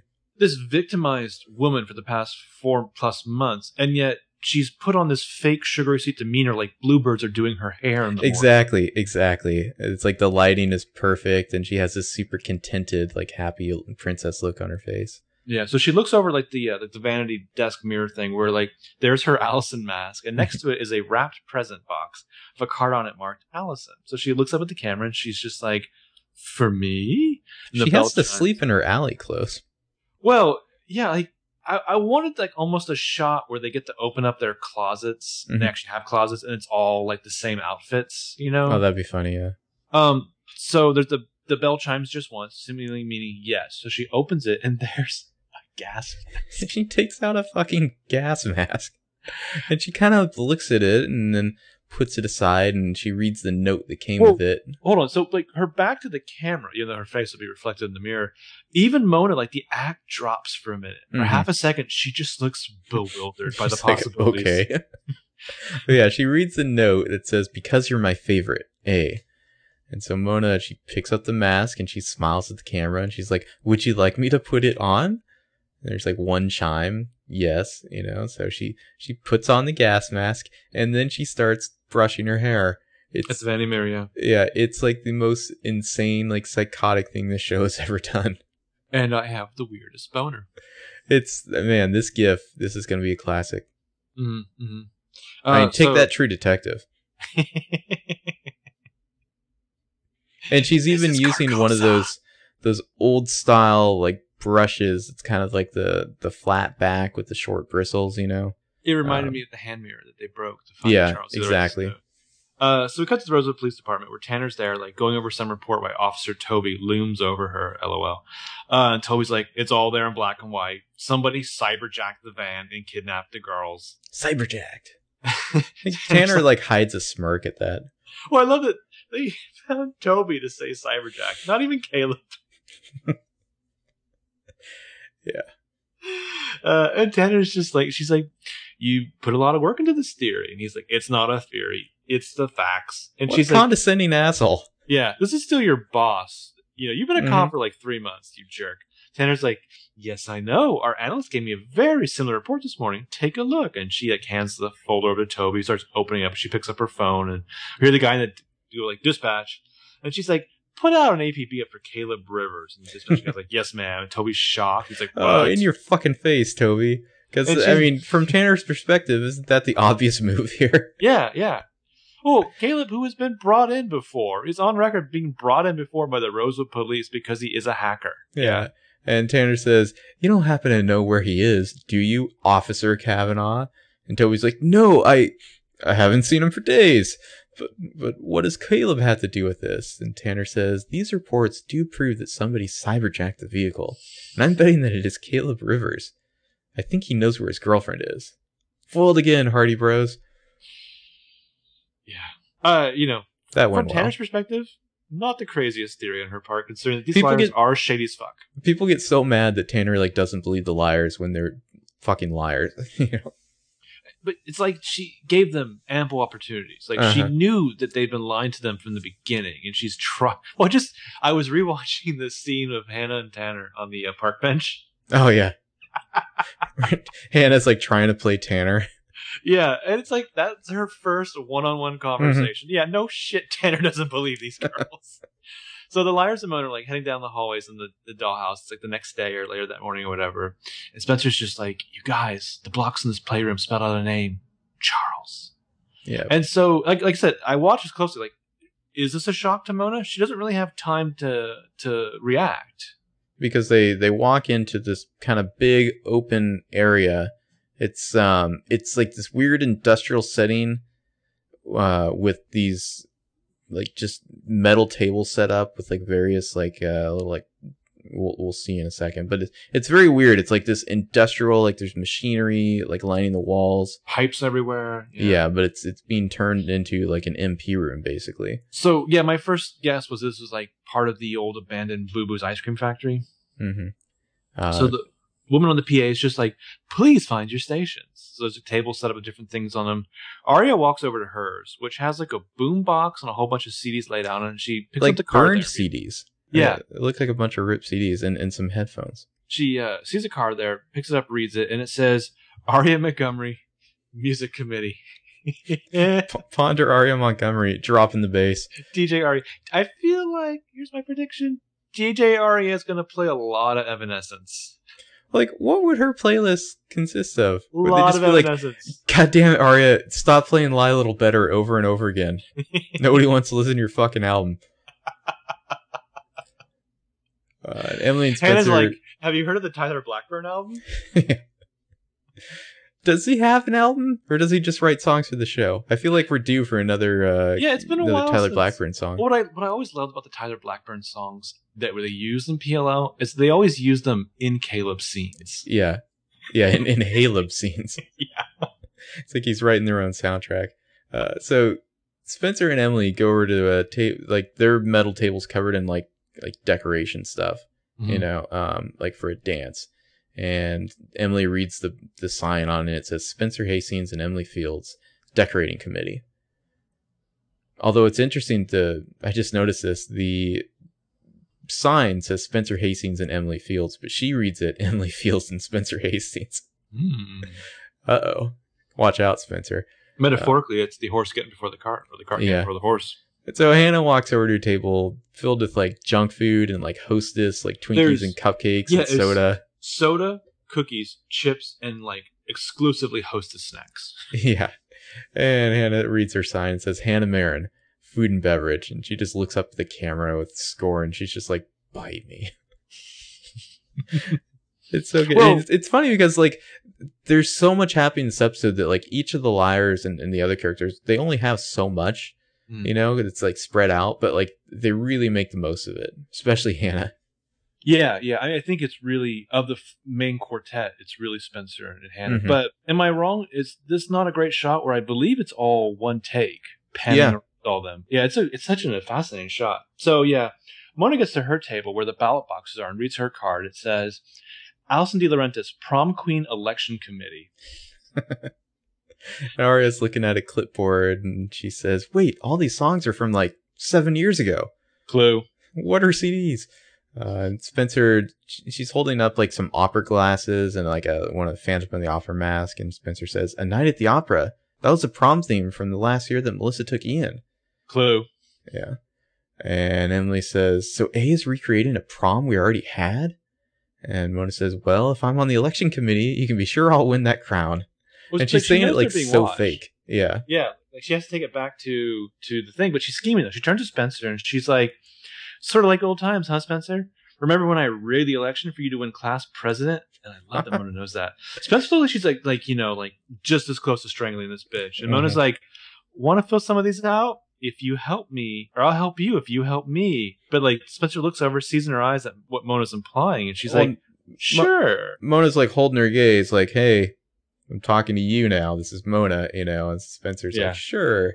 So the other liars come over around Mona and these like ballot boxes, and Mona says, if A doesn't mind, maybe we can help each other, starting with these ballots. And she like takes one of the ballots and like she starts writing on one as they watch. And then we see from the camera's angle, which is like way up high in a corner, it just sees the five of them huddled around a table. It can't see what she's writing. Mm-hmm. And so Mona writes out, did you guys get a gas mask from A? And Emily kind of frowns and shakes her head. And the other liars are like nervous. Uh, obviously, none of them got gas masks. And then Hannah very helpfully takes another ballot and writes out, I'm scared. Thanks for sharing, Hannah.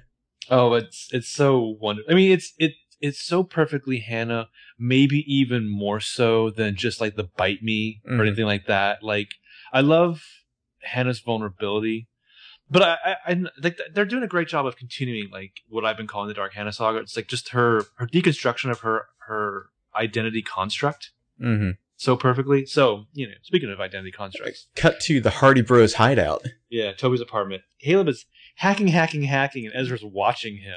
Ezra's watching uselessly next to him. I think maybe you're like reading like a a magazine, or maybe that's like the takeout he's, menu. Maybe maybe he's reading selections from his novel in progress. Yeah. He's like, I could read them out loud if you wanted, Caleb. And Caleb's just like, shut the fuck up. There's a knock at the door, and they, they look back, and Toby gets up to answer it. It's Peter and Veronica, and they look like they're all out of patience for Toby's bullshit right now, and Peter's just like, we know about A. And Toby just, like, flares his nostrils and, like, steps back, and so they can see that Caleb and Ezra are inside, and so they just walk on in. Toby well, seems annoyed, but, like, why didn't you do this already? Like, if you're going to tell the cops about A, why not tell the parents? Yeah, yeah, if you're, if you're going to go to the Hastings with as much info as you did, mm-hmm. like why not bring go all the way in? But yeah, Veronica then, you know, should say, why is your high school English teacher here? Yeah, so they just walk on in. It's it's now the Hastings and Hastings show at the Hardy Bros hideout. Now you people realize how amazing Hastings and Hastings and Hastings and Hastings would be. Oh, only yeah. now do you see at the end. So in that giant room in the dollhouse there, uh, the liars are all kind of working their tasks. Like Spencer's like sitting on a table and like, she flips out. She jumps off the table. Um, well, she, she cuts herself with scissors as she's cutting a mask out. That's what happens there. Okay.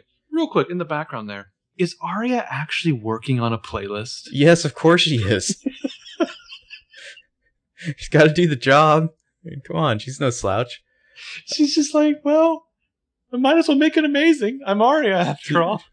She's like, okay, so then there's Evanescence, and, mm, well, I guess we can do a, a block. She's like, oh, here's a shitty song where Amy Lee guest stars. Mm-hmm. So Emily, you know, turns to Spencer. She's like, are you okay? And Spencer's just like, So this is going to be our senior prom. We're decorating our construction paper and tape. And Emily's like, well, maybe that's part of our punishment, to put together the lamest prom ever. And Hannah's like eating a brownie. Oh, yeah. Great kind of like comic acting by Ashley Benson here. She just like munches on a Hostess cupcake. Like, just kind of like, whatever, I'm eating this. Yeah. Yeah. You're happy, eh? Yeah. Yeah. Spencer well, they got to be hungry, too. Yeah. Spencer goes off on a tangent. She's like playing to the camera like, you know, this space is actually pretty awesome. I'm surprised A doesn't have the imagination to see it. Hannah's like, it's a big, ugly room. uh, so she's like, okay, okay, but what if, what if we use this staircase to make a grand entrance for Allie to walk down? Think Gloria Swanson and Sunset Boulevard.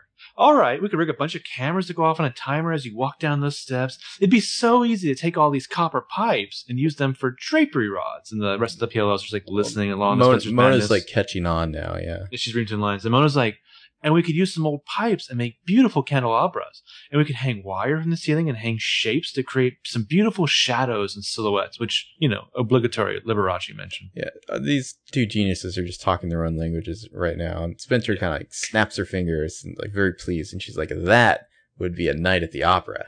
Mm. Um, so what the fuck are they going to do with like pipes and wires and cameras? Who knows?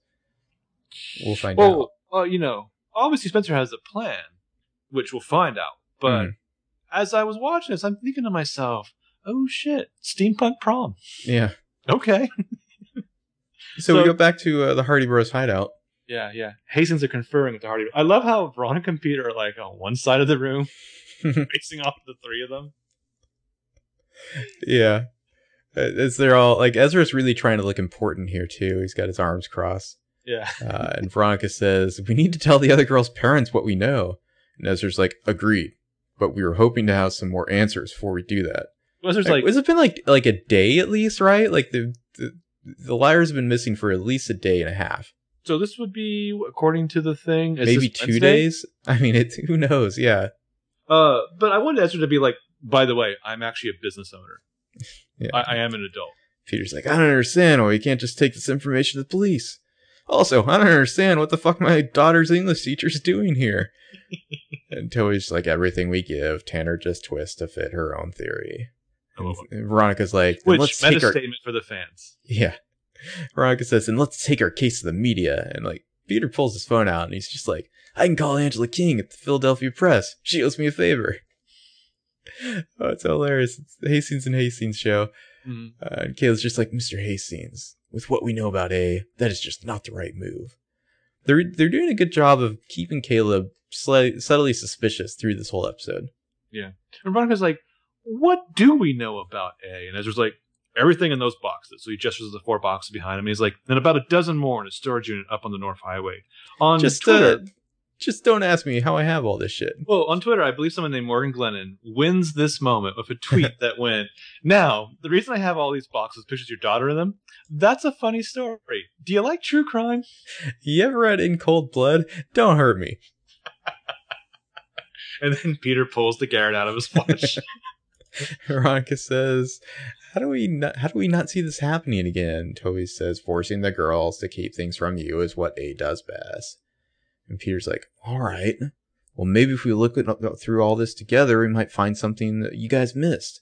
And he goes over and he picks up a box, and then he just like grabs like a big chef's knife from like a block Whoa. in the kitchen. Did you not feel that there's like that kind of very subtle, like, let's make Peter look a little shady, just a little? Oh, yeah. I mean, yeah. I, I don't even know how much I have to try. He just is kind of. I mean, the way he just reaches over and grabs this big ass chef, chef's knife. Yeah, and just, just kind of waves it around like it's just an mm-hmm. average thing. But Ezra's like, yeah, before you do that, A didn't just prey on the girls. Your secret's in there, too. Oh, tell them you, why, Ezra. Go, go if, ahead. Peter's got a knife in his hand. Tell him why their secrets are in there. If you decide to open them, you need to be prepared for those to come out. You know, like the, the Ezra thing, like the boxes. It's mm-hmm. like, A can't hack into your boxes remotely, Ezra. I know. You asshole. You've had all this proof this whole time. So, yeah, Veronica comes over like Peter. Well, I guess it, maybe Ezra's just like, well, yeah, but then they'd arrest me for fucking a student, so, you know, can't turn that in. And so Veronica's like, oh, that's why you're here. Mm-hmm. So Veronica well, comes over to Peter as he hesitates. Puts well, because like, Peter has that knife in his hand. I think he's debating whether or not he should just murder Ezra right now. Murder all of them. Mm-hmm. Well, I mean, remember, he solemnly promised Spencer that he would not kill a single person for her. Yeah, not one person. Multiple people. What do you think that graveyard in our backyard is for? And like Veronica's have come over and like put a hand on the on the blade, like, you know, push it down. No more secrets. This and is Peter, almost that line from Sneakers, yo. Peter looks very really reluctant, and he lets Veronica take his knife. I really wanted Veronica to then murder Ezra instead. Like, plot twist. uh, she cuts the tape on the box, uh, and then Ezra's phone beeps, and he checks it, and he sighs, and he says, "The police are downstairs, and they want to come up." How the fuck does he know this? Who texted him that? Like, one what? of one of his actual employees, unlike Actu- Emily. I have a theory. Yeah. What if it's Andrew? Because we're we're gonna get to something in a second here. Oh, I, uh, I like that. I like that a lot. I was actually trying to think of a uh, a Grand Budapest Hotel scenario where okay. Ezra goes down and like talks to the cops. And he's like, "Hold on a second," and he just runs away. Because Caleb's just like, "They're here for me." And then Peter looks up as though he like just realized this, and he's like, "And you're harboring a fugitive. You can't be here when they find him." And he just like casually like weighs Toby and, and Caleb off. It's like, oh, I better drop some lawyer knowledge on you. Well, yeah. So Caleb grabs his jacket, tells Toby and Ezra, "Don't stop looking." And so Caleb takes off, and like Toby tries to go after his true love. Like, "Caleb, wait!" Peter calls after him, stopping him. "Toby, he's doing the right thing." And Veronica says, "And we need you on the right side of this, and your boss." So presumably Caleb's going to go give himself up to the cops. Yeah. Uh, and I know the Hastings are calling all the shots now. Well, you know, I I understand why, unlike a lot of people, why the parents were never called in before. But now that Peter and Veronica are in on this shit, mm-hmm. I like it. There are a couple of, you know, high priced lawyers. Like, shit's getting done. Yeah, it's it's awesome. Mm-hmm. So Toby's make, making some frustrated faces, but I mean, it's the Hastings show now. And then the another phone beeps. It's Veronica. She checks it and she says it's Melissa. And then cut to downstairs in the in the brew. Well, it's it's you know it's a finale. We have to get some kind of Melissa cameo, mm-hmm. even if it's just the mention of her presence. Yeah, down downstairs, it's, it's sitting in the the liar's nook in the brew. It's Andrew fucking Campbell here. Mm-hmm. He's got a, a MacBook Air open, some Beats headphones on, and he's like blue-jacked Veronica's phone. He's listening in on the conversation. Mm-hmm. So we hear Veronica say, "Melissa, there's something you need to know." Oh, shit. You notice that he's also been working on his, his math homework. His math. Time. Yeah, he's got the math homework in the background. He's the multitasking. So what if Andrew is like Ezra's new little helper? Because I'm thinking, like, how the fuck would he know? Like, the cops are downstairs. Like, Andrew so, could have texted him. Do you remember a thing? I believe was before five B started, where somebody asked Tyler Blackburn somewhere for for some hints about the new season. And I he definitely gave, don't remember that. Okay, so he gave out these three nuggets. It was, and he said, "Look, look, two of them are a lie, and one of them is the truth." And the nuggets were: Caleb almost gets burned alive. Mm-hmm. Ezra starts dating another high school student, and uh, Hannah has a pregnancy scare. What if Ezra is dating another high school student, and it's Andrew? Well, see, I see it more as like Ezra's like, "Look, Arya's outgrown me, obviously. Uh, so I, you know, I bequeath to you that relationship, and you will be now be my like weird like agent of chaos. And so you you be creepy and follow her around, and just report back to me." He just he shows up at Andrew's house one night. He's like, "Andrew, I understand you've taken my ex girlfriend as a lover. Congratulations. You want to read my novel?" Andrew's like, "This is shit, man. You're a bad I mean." Writer. I mean, do you have an editor? The first thing Ezra ever let me read was shit. The imagery was trite and heavy-handed. Uh, but yeah, what what is Andrew up to? Um, I I feel like it's we're gonna get more details in a bit. I it almost seems like he, we've gone too far with him being shady, and now it's like maybe he's actually secretly trying to help, just in his own weird, creepy way. You know. Well, I'm gonna say that my theory is that Andrew is working with Mona, or was like hmm. left behind as okay. one of Mona's agents, just because of the blue snarfing, mm. and specifically because, like, I, I try to think like what would be the most interesting take on his comments to Arya in that classroom about Mona's, you know, being oh, yeah. dead, and I think to myself, uh, Mona. So, anyways, in the hallway at the dollhouse, presumably in the middle of the night, the liars and Mona are commiserating, and Hannah's like, "So A's a guy?" So she's like, "Well, I don't know any girls named Charles." Which is funny because we know some a girl named Michael. Um, And so Ari to Mona's like, why would A give you a gas mask? And Mona's like, Allie's his favorite. I think after the prom, she's the only one he wants to keep. So A's gonna like gas them all to death. That's good. Yeah. Um, well, so this would have been the moment, Aria, to like mm-hmm. ask Mona about the fucking anagrams. So I don't think the liars ever solved them, did they? No, they they never figured out it was an anagram, so I guess that's why they wouldn't have asked. Um, yeah, so Emily says, so our night at the opera is going to turn to a scene from Carrie. Mona with the telekinesis, clearly. Yeah. Spencer's like, no, we're not going to let that happen. So Spencer like looks past them towards the vault, and Mona picks up on she's, it. She's thinking about that frozen donkey wheel. Well, it's it's wonderful and terrifying to have these two on the same wavelength. And mm-hmm. Mona's like, I know what you're thinking, Spencer, but I promise you don't have time to make it to that vault. We need to move the island. And she's she's just like, wait till you watch what I do next. Mm. Um, someone changes something. She's like, so, have you ever built one? So she's like, I haven't needed to build one, but I've read about it. And Ari's like, build what? These two are just like about to make out. They're talking all cryptic. Well, they're about to, like, one of them is like Robert Oppenheimer, and the other's like mm-hmm. an Oppenheimer junkie, and they're about to blow up the world here. Mona's like, the stuff Spencer said she needed to decorate. If if it delivers, we'll have what we need to build a machine that temporarily shuts off electricity. So, so what do they build? Is this like an electromagnet or something? Yeah, I think it has to be, doesn't it? I don't know. I mean, it, it could just be something designed to like short circuit well, the electricity of it. I think that's what it is, but there's such pathos I felt mm-hmm. like instilled in Trent Belisari was reading of, I haven't needed to build one, but I've read about it. I know. What the hell was going on there? I don't know. I'm looking at the wiki to see if they have any idea of like what they're building, but they don't seem to know.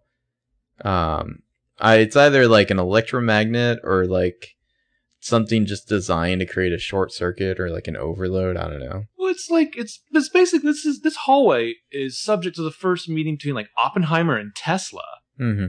You know, they're about to just destroy science. Uh, yeah, fuck yeah, te- science. Temporarily shuts off the electricity. Hannah says, how long is temporary? And Spencer says, long enough to get us out of here. And they hear like another clank and they're looking around nervous. And Aria's like, yeah, we can turn off the power, but what about A? And Emily says, and it's his prom. There's no way he's not coming. Mona says, I hope you're right, Emily. Because like Hannah said, there's five of us and one of him. Liar power. Mm-hmm. I really wanted Spencer at this point to just say, I love it when a plan comes together. And chomp on a cigar. Mm-hmm. Yeah, that would be pretty good. So, uh, uh, again, this this is a good reference, though.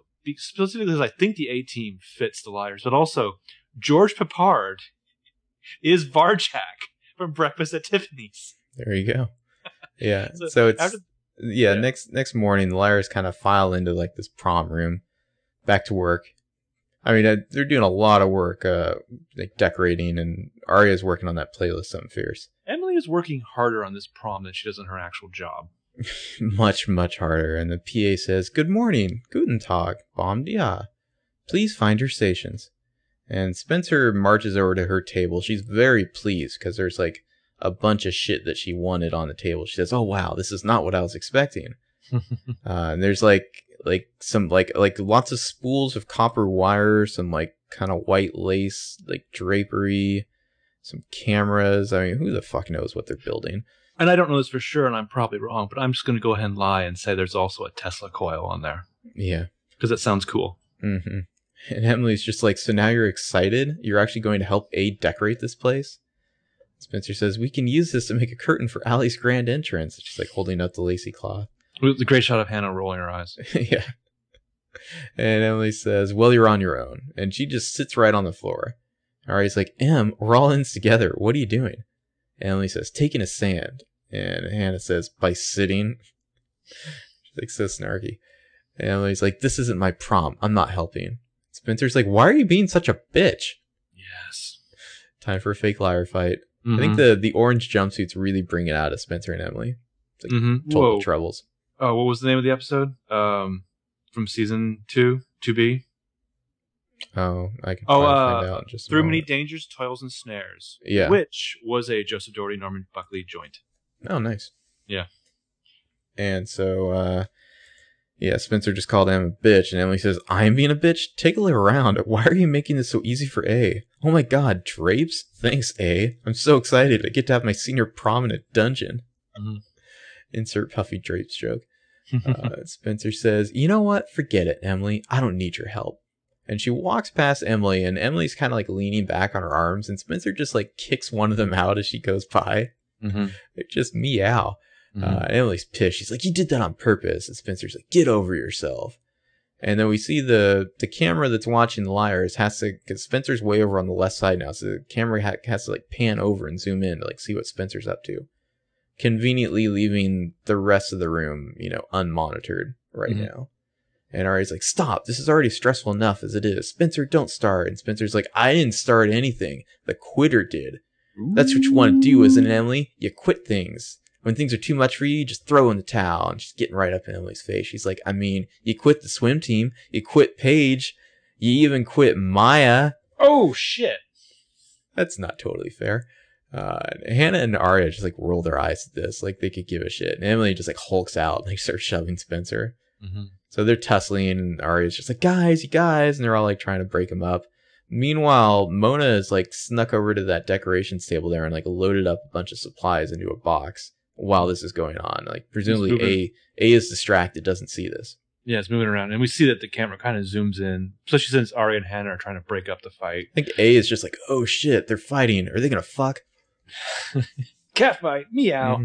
So the fight is over. We see Aria's holding Spencer back, Hannah's holding Emily back. Theory, like Aria could hold anyone back. Aria yeah. has her arms like crossed, like all like like tough, like like she's the warden or something now. Well, this would have been a great opportunity for Aria to be like, you guys, if we don't live together, we're gonna die alone.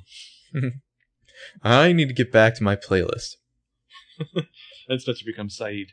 Uh, yeah, Hannah's like, you guys, honestly, I cannot handle this. Please, can we not do this to each other? And everyone's like catching their breath, fixing their hair. And then Emily's like, I'm sorry, Spence, okay? I know this isn't your fault. And Spencer's like, yeah, me too. Look, I'm just trying to make the best of a very bad situation. And the camera then, like, it's like A remembered. It's pans from like, Spencer. Oh, yeah, Mona. Mona. And she's just like sticking some ballots in the ballot box. And she's like, well, if well, you she's, she's carried her supplies over to the ballot table and like kind of hid them behind, behind the boxes. Yeah, on the other side. And she's like, if you baboons are done fighting, I could use some help over here. Then we can all decorate together. Yeah. So they, they all come over and we can see Mona has all this like shit like behind the ballot boxes where A can't see and the liars all kind of crowd around. So they're, they're building something weird and electronic that involves like cameras and wires and who knows what else. Mm-hmm. Uh, so we cut to the Rosa the P D interrogation. Caleb's like meeting with Tanner, and he's just like, "If I knew where they were, I wouldn't be here right now. I'd be with Hannah." And Tanner's like, "Well, I'd like to believe you, but I." And then we see that Caleb is here of his lawyers, Hastings and Hastings. Yeah, the way the camera like pulls back, it's like, "Oh shit, it's double Hastings." Like they're on either side of Caleb. So Peter's like, "But you don't, and you won't. So let's quit wasting time." Do so you notice like, he's in a suit now? Like yeah, he's in a changed. Suit now. They've lawyered up. It's like, I wanted it to be a sequence where they just kind of like spin around and like the camera makes like a woo woo sound and then they turn into like, you know, formalized lawyers. Exactly. Uh, and, and Veronica says, you need to charge your client or release him. Yes. Tanner says, you might not exactly, you might not know exactly where they are, but you know more than you're telling me.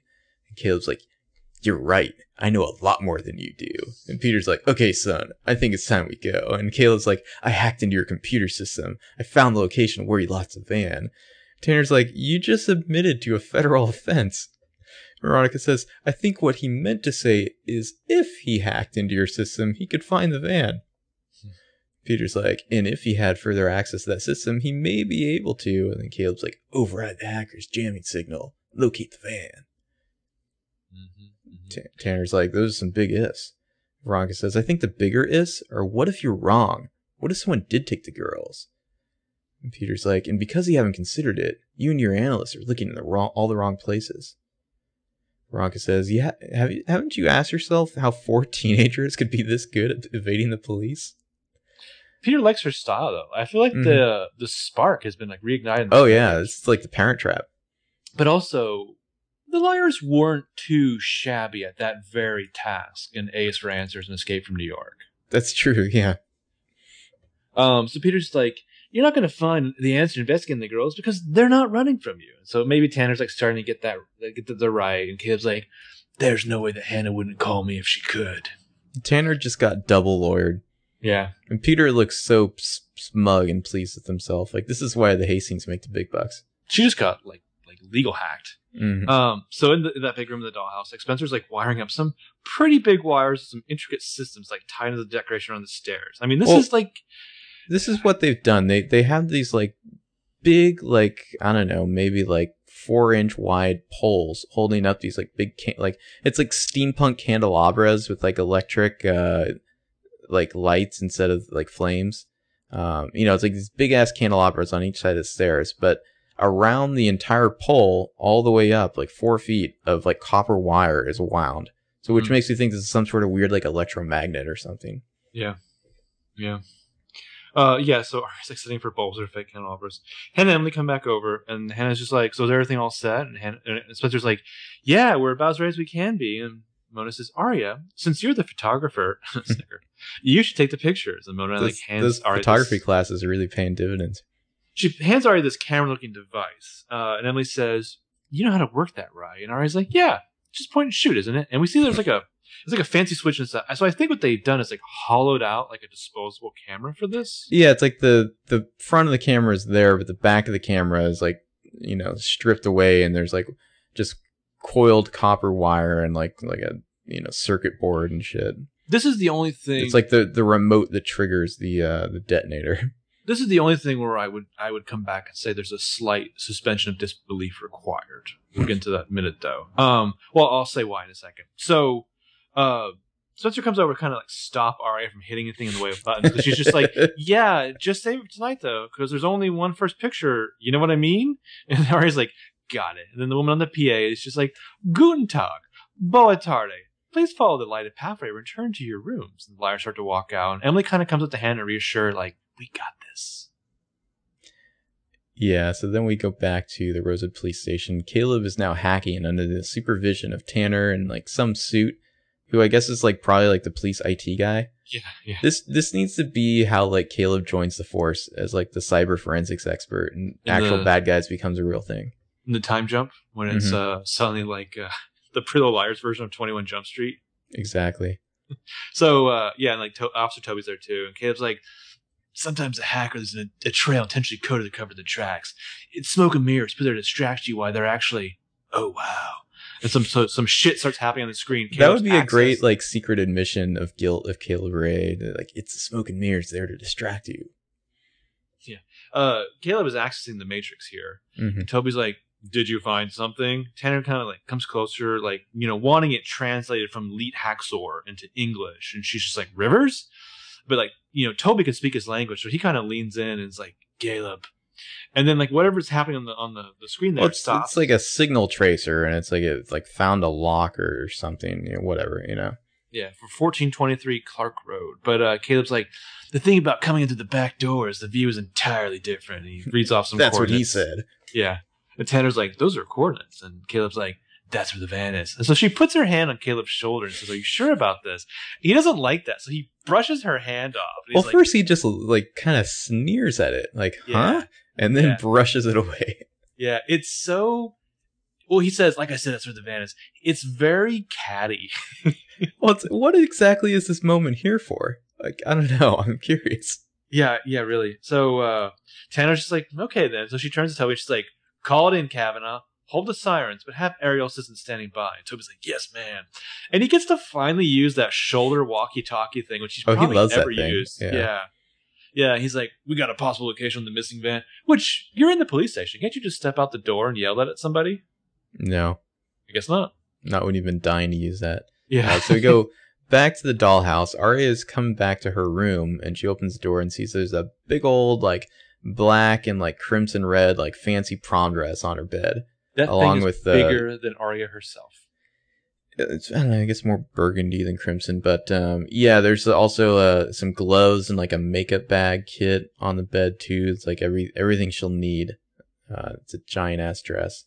Uh, she turns around. She's like, a thought of everything. And the other liars are all standing in their doorways, like looking in. So I guess they all have their dresses in there too. And so they all walk in. The door shut automatically.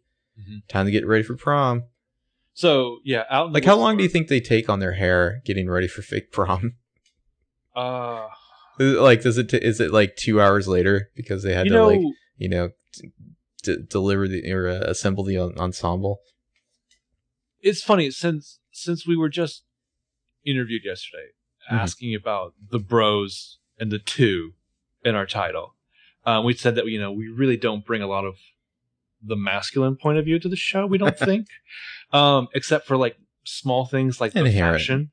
Yeah, the fashion we don't understand. Um, one of the things that I've always wanted to remark about the show is, other than I think Hannah's one throwaway line in uh, "This Is a Dark Ride," uh, there's never really like a comment upon the girls having to get ready. You know what I mean? Mm-hmm. Like presumably, yeah, a woman takes more time to get ready. You know, like like Allison says, putting their face on. Well, I mean, man. it's it's right. That dream world where they wear like insane, you know, like you know, really coordinated fashion constantly. That like I mean, no, nobody dresses like that. You know, these girls look amazing and on point constantly. So I'm assuming it takes them forever to get ready. Though, in one of my mini barrage of P L L Kindle World stories, will just be nothing but uh, interludes of the lawyers like tapping their toes and checking their watches while they wait for their boyfriends to get ready. You mm-hmm. know. Like Caleb, like priming and prepping his hair in the mirror, and Hannah's just like, seriously, we're gonna miss the movie. Of course, it's some old black and white movie they've already seen. But. Exactly.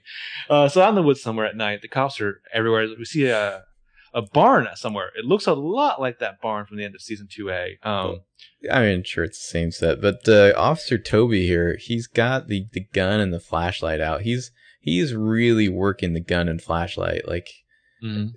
Like he, he's, it's like he's showing off. He's like, see what I learned at the academy. Has he ever actually unholstered this thing before? Probably not. Um, but they, we see the the cops have found this van. They're coming up on the side, and Toby's like, you know, like very exaggerated, like kind of like swooping the gun around, like pointing into the the driver's side. There's well, no that, one in there. That thing where your your right arm is completely straight with the gun in it. Mm-hmm. And then you have like your left arm holding the flashlight is kind of under your wrist, yeah, like, yeah. like locked together. But yeah, Barney Fife here. I want, I want to find out eventually that he only has the one bullet and it's in his pocket. Yeah. Um, well, he's like, clear. clear. Yeah, Tanner's there along with the uh, the bald black cop of glasses who now not Barry. needs a name. He's he not Barry. Name. That's his name.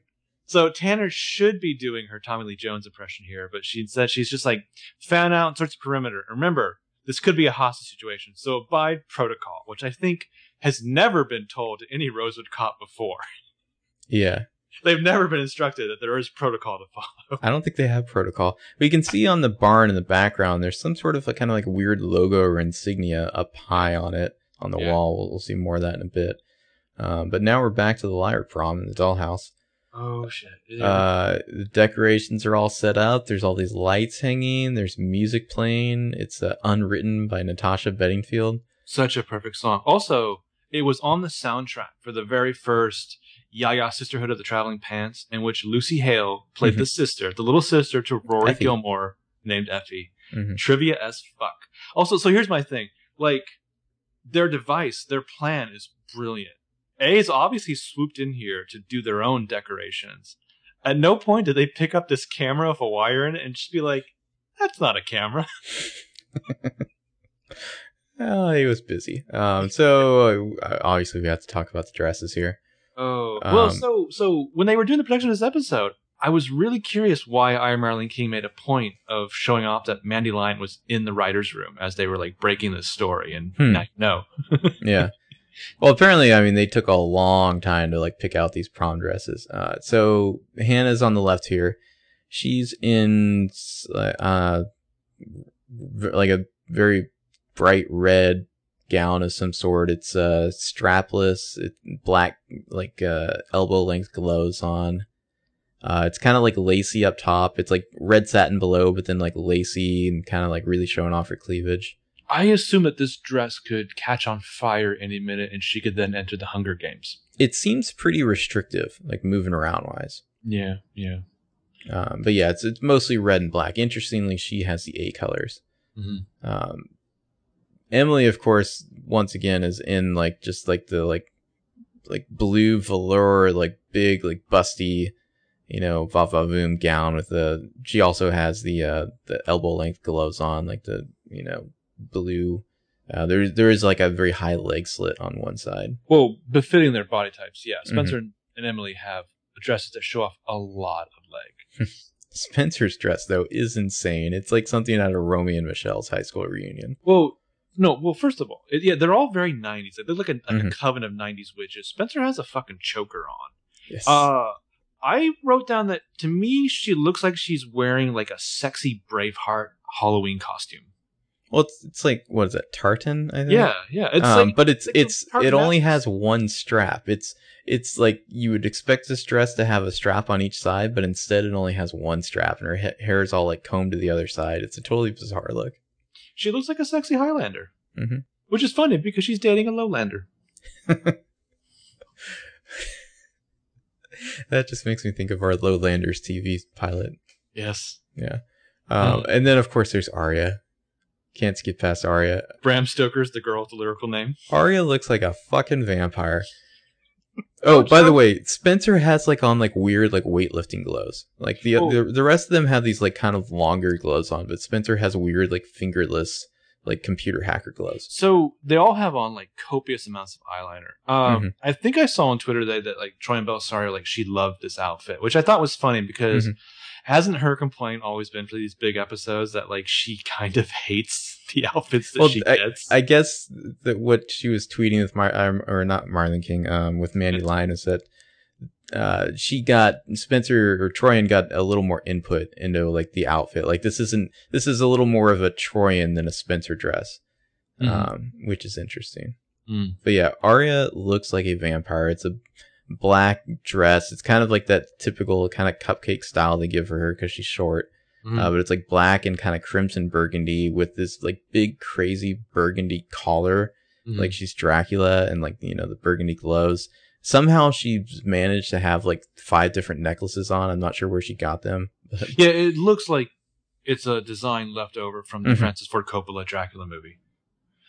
If um, she could just have like the pointy teeth on, on, on you know, the, the two in the not, front, that would be not perfect. Even just that. If at some point, you know, when they're confronting A, if she could just go, just hiss. I would. She seriously my... looks like she's about to just like sink her teeth into or, like Spencer's jugular there. Like if they gave her like yellow cat eye. Uh, uh, oh, there you go. Yeah, contact contact lenses. It's. Uh, These are their prom dresses. It's amazing. Um, Ooh. So Arya then says, "Am I the only one who has goosebumps?" And, like, and all of them are like, "No." Arya's, uh, Arya's probably hoping that uh, Ezra will show up and like match her outfit. Yeah, like yeah. wear the right color tie.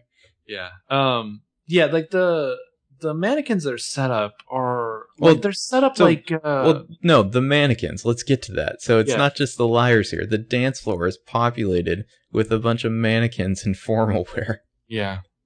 Like like male and female mannequins. A lot of them are, not all of them, but a lot of them are wearing masks, like masquerade ball masks, mm-hmm. uh, or like Joker masks. It's, it's fucking insane. It's insane. It's terrifying. It looks like an ultra macabre, eyes wide shut mannequin orgy. It looks like it'd be kind of fun to hang out. I don't know. Well, it's, you know, the... uh during the Dark Spencer saga, when Hannah got attacked in that mm-hmm. mannequin room and they were all just like plain white naked mannequins, that was terrifying in its own way. This is a different kind of terrifying. They look a, kind of inviting. It's like they're all just waiting to to, to talk. Not a fan, huh? Uh, um, Hannah's like, "Where's Mona?" And Spencer says, "I don't think she's here yet." And then like a mirror ball clicks on mm-hmm. from somewhere, and now there's like kind of like light flashing and shimmering everywhere, and Emily's like, "I guess this means we're supposed to dance." Yes, go dance with the mannequins or with each other. I really wondered like what kind I mean like I think if they had actually started dancing with each other or with the mannequins, mm-hmm. it would have made it even more creepy. Well, this is where they needed to have Little Eyes playing on the soundtrack and they all just like start dancing with each other. I'm hoping that they save that for like the real like Rosewood High prom. Yeah, I really am. But yeah, I, this the the usage of Natasha Bedingfield's Unwritten, which was so played out when it first came out, is so perfect here. I fucking love it. Um, the liars in the dance floor, they kind of like almost sway around. They're looking around quite a bit. like checking for A or Mona, uh, panning around these these these found the opera. Well, we get a couple shots that are kind of P O V-ish, like somebody's watching from behind, like in the back. Mm-hmm. But yeah, we, we pan across all these weird mannequins and their weird masks. There's like the one like male mannequin with like the kind of like like bangs, like emo hair. Yeah, kinda, like yeah. swooped over one eye. Uh, there is like the Phantom of the Opera mask that Caleb wore on the Halloween Ghost Train is there. Um, I think Mona also wore. Mm-hmm. Uh, and then we see like one mask figure with like black underneath, like moving around a female mannequin, watching the liar. So A is there. Yeah, one of them uh, is real, wearing a, a mask that it's like, God, I don't even know how to describe this. It's like it has, it's like crosshatched. There's like kind of a gold X, like, you know, cr- across the eyes, and then like each side is like red and it's white on the bottom and black at top. Well, and like, like black underneath it. So like the eyes are like like vacant, hollow mm-hmm. black holes. You can tell like it's a full head mask underneath it with a. Like a Geraldo wig on top of that. Yeah, like obvious black hair wig, but like short in, hair. In, in a tuxedo. And so you obviously you're going to see this this mannequin person move around. The mm-hmm. body type is so fascinating because it's it's not immediately distinguishable as male or female. No, and, and it's not it's very com- tall or short. It's just kind of yeah, like average, very it's, average. Just mis- the nondescript mystique is scary. So, so this is Charles. This is Charles. This is A, possibly. After the commercial, the liars are still just like looking around. The song has changed to one that basically just screams, dance, dance, dance, dance, dance. Oh, dance. Uh, then the music cuts out, and the woman on the P A is like, ladies and gentlemen, please welcome your prom queen, Alison De Laurentiis. And there's no, she won. Canned cheering. Yeah, yeah, piped Yay! in cheering, like crowded. I really wanted the liars to cl- start like awkwardly clapping, like yeah, or okay. just just Aria, and then she looks over at Spencer, yeah. shakes her head no, like, don't do that. Aria's in the moment, uh, and then Mona enters on like a staircase landing up above. Uh, mm-hmm. She has a pink prom dress on. This is just, I mean, it's a, she's dressed like Princess Peach basically. And she's, she's wearing a, the Alley mask. She's got a crown on. She's wearing the Alley mask again. Um, I mean, you imagine this is exactly how Allie would dress to prom too. So I guess that would make what, Aria would be Mario and, and Spencer would be Luigi. Don't insult Aria. Who's King Koopa? Toby. Perfect. So uh, Spencer comes. Uh, she starts looking around. She calls out, "Charles, we have something for you." And she kind of comes up the stairs, like taking Mona's hand, leading her down the stairs. Hannah unveils the... Oh, Mona probably can't see shit right now with that yeah. mask on. Yeah, I think so. I think that's why she specifically had to definitely take it off earlier. Spencer's mm-hmm. there, like, ready to give away the prom queen. You should be standing up here, Charles. Well, yeah, Spencer... That's what you want, isn't it? Hannah pulls some satin off of a stool, and we see there's a prom king crown. Yeah. So they, they've made a crown for Charles. Mm-hmm. Uh, and Hannah's like, this is your prom, Charles. You should be crowned the king. Uh, the liars are like looking around. They're kind of a little nervous, but, you know, eager. And Hannah's got the crown, and they're all just ready. They're waiting. Aria's got the camera, and well, finally, the show the show does that right amount of like tension and making mm-hmm. you wait. Yeah, and then finally, Charles steps out from behind some mannequins, and the liars get a look at him. And Charles walks forward, and Aria just kind of holds the camera up, and Spencer's like, "Wait for it." And he's getting closer, and Spencer says, "Now!" And Aria takes a picture. And all the lights in the candelabras like flash and explode, and like the power goes out. A flinches. Um, like I don't know, like electromagnet, something in the short system. Like the, all the power goes off. And yeah, it's not just like the lights exploded because there's too much voltage mm-hmm. or anything. Like seemingly all the power in the facility goes out. So they take off. They run out in their high heels. Mona's still holding Spencer's hand, and Spencer's like, "Let's go." And Hannah's like, "Let's get the hell out of here." And you get a barrage of, "Let's go, hurry, let's go, let's go, let's go, let's go." Let's yeah, go. they they really like they're they're going as fast as they can in these dresses. I want Hannah but... to yell, "I'm motivated. Shut up and run." yeah, uh, and then you, you know once again though, they force the liars to run in these dresses. It's just like boobs flailing everywhere. Mm-hmm. On leg. Mm-hmm. Yeah. So there's like a lot of leg with some girls attached to it. They're out in the dark hallway. They're rushing down. Uh, Spencer's trailing behind the rest of them. We see that they all make the right turn, not towards the vault, but towards the supposed exit when they get to that crossway there. Mm. But perhaps Spencer will go another way. Mm. So at the police crime scene, the Hastings show up. Ezra and Caleb are already there. The, the Hastings spot the logo there on top of the barn. And Peter's like, this is the old Campbell farm.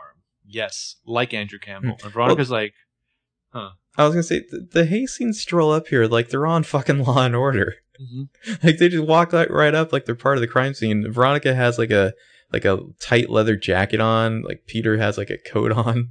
Well, I wanted them to... I wanted Peter to walk up and like lift up the, the yellow tape for like Veronica mm-hmm. to like step under, and he steps under, and like maybe the the the bald cop comes running up, and like Peter flashes like his like I don't know like lawyer card or whatever. You needed the him to just like grab like a a couple of uh, latex gloves from like a dispenser. You yeah, know? yeah. He just like flashes like his like black Amex card at this guy. Like, no, we're good.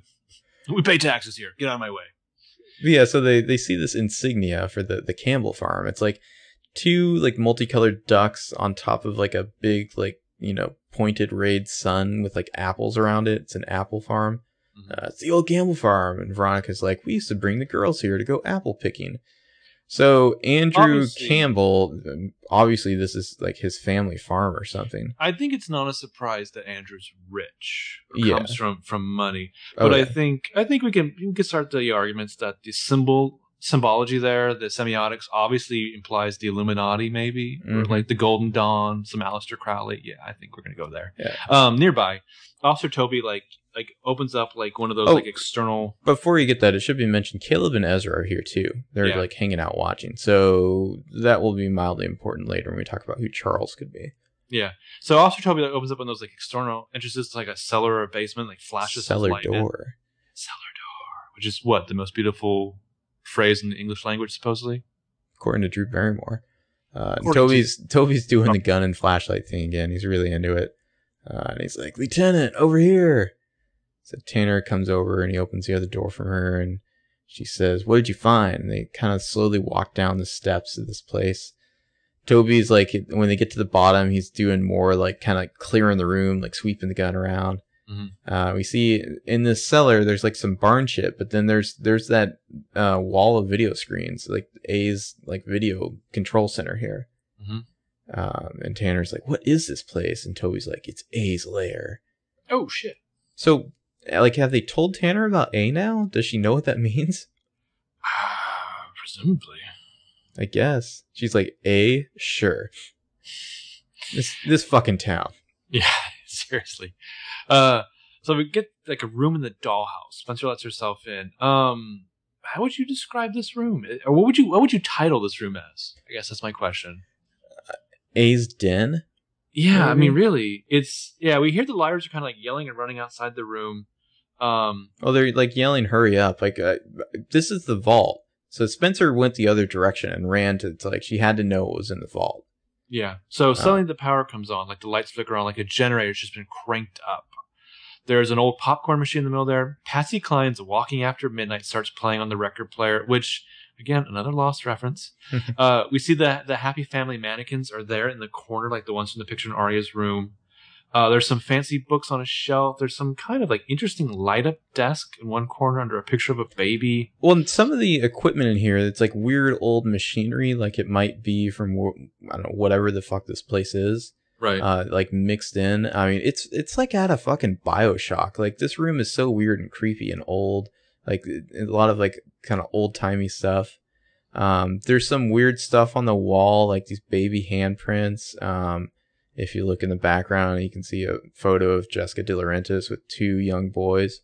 Mm-hmm. Uh, what else we got? Yeah, Walking After Midnight. It's like it, the way it like kind of like revs up as the uh, the record starts turning. Which is always super... always creepy sound. Whenever like a record comes to life like that, it's always mm-hmm. terrifying, no matter what the song is. Um, there's like a crib in there. Uh, Spencer flips on like an old like projector and a home movie starts well, she, playing. She turns off the music, yeah, and then.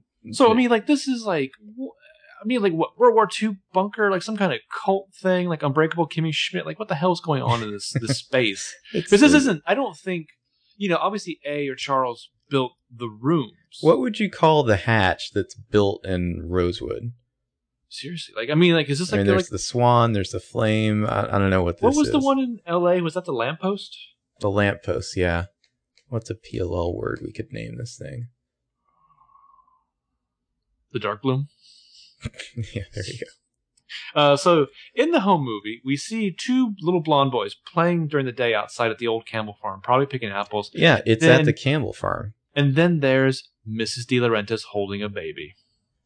Yeah, Missus D is in the shot. Um, oh, be- before that, uh, as, as Spencer's watching this, uh, Spencer says, if this is your vault, then these are the things you treasure the most. Uh, more shots of these young boys, like they're kind of picking up apples, and we close up shot on that like farm logo, so we really know this is this is the same farm that the Hastings were just at. You know, everybody got that. Yeah, and then Jessica on camera, she's holding an infant, and she says, "You want to say goodnight to your sister? Give her a little kiss." And one of the boys does, and Jessica's like, "Oh, what a good boy you are!" And the other one pats Allie, or I, what must be Allie, right? Mm-hmm. Um, you know, pats baby Allie on the head, and they both the boys run off, and Jessica's like, "Oh, good boys, good boys." Spencer's I mean, so, watching. I think Spencer's she's getting it now. So obviously, one of these boys is probably Jason. The other's probably mm-hmm. his twin brother. Or, the other's probably Charles. Or maybe it's Jacob, and the other's the Man in Black. Mm-hmm. I don't know. Lost stuff. Uh, so so sorry if you hate Lost for any reason. You're listening to this uh, podcast. Tough shit. So Spencer.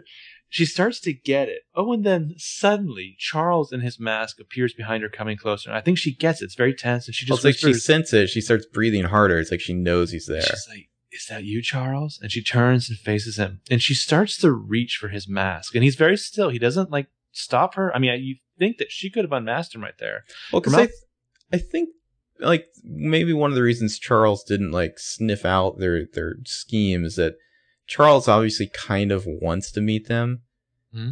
You know, like, like A here isn't, A's kind of letting them get away with more than he might normally, because mm-hmm. it's, it's like A's gone to the lengths of bringing the liars to him, and it's like weird secret layer. He's revealing a lot about himself. Like A, in some ways, much, much in the way like Mona, it almost seems like she wanted to, to get caught or get out of it. It's like the same thing here. Well, like I think A, A wants to like reveal themselves. I saw some people online like complaining about Spencer's actions in this moment. To me, it's this seductive moment of of revelation, but also mm-hmm. it's quite possible Spencer has worked out like familial bloodlines of yeah, who Charles is, is and how it relates to her. This could very well be her brother. Yeah, yeah. Uh, so. Then suddenly from outside the room, we hear Mona screaming, "Spencer!" And Spencer turns suddenly as Mona comes running in. When Spencer turns back, A is gone. Mm-hmm.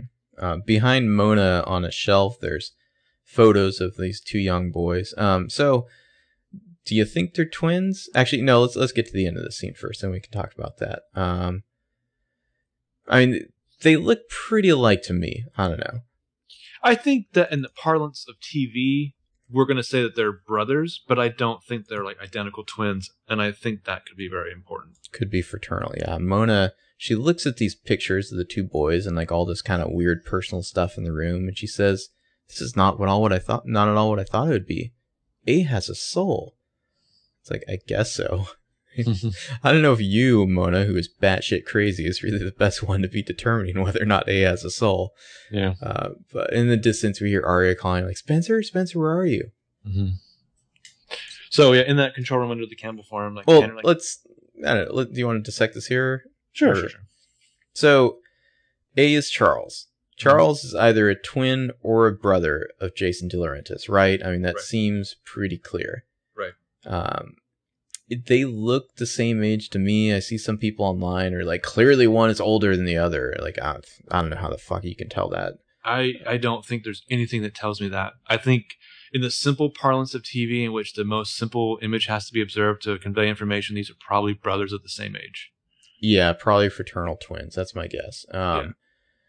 So, Radley... one possible explanation. This Which had was, the the old creepy as fuck children's ward. Yeah. This could have been who Jessica was worried about at Radley, who she's taken a call about that night. Mm-hmm. Um, who she so, possibly watched clobber Allison over the head of a rock. Now, here's a, a possible explanation for why Charles would do that. Mm-hmm. What if... because we know Bethany was not a fan of Missus De Laurentiis. Right. What if Charles found out that Bethany... was going to go cause a bunch of shit at the De Laurentiis house. And he knew that Bethany was wearing that yellow top. And so Charles broke out to to track her there, mm-hmm. and hit her over the head, thinking it, you know, hit Allie over the head, thinking that she was Bethany.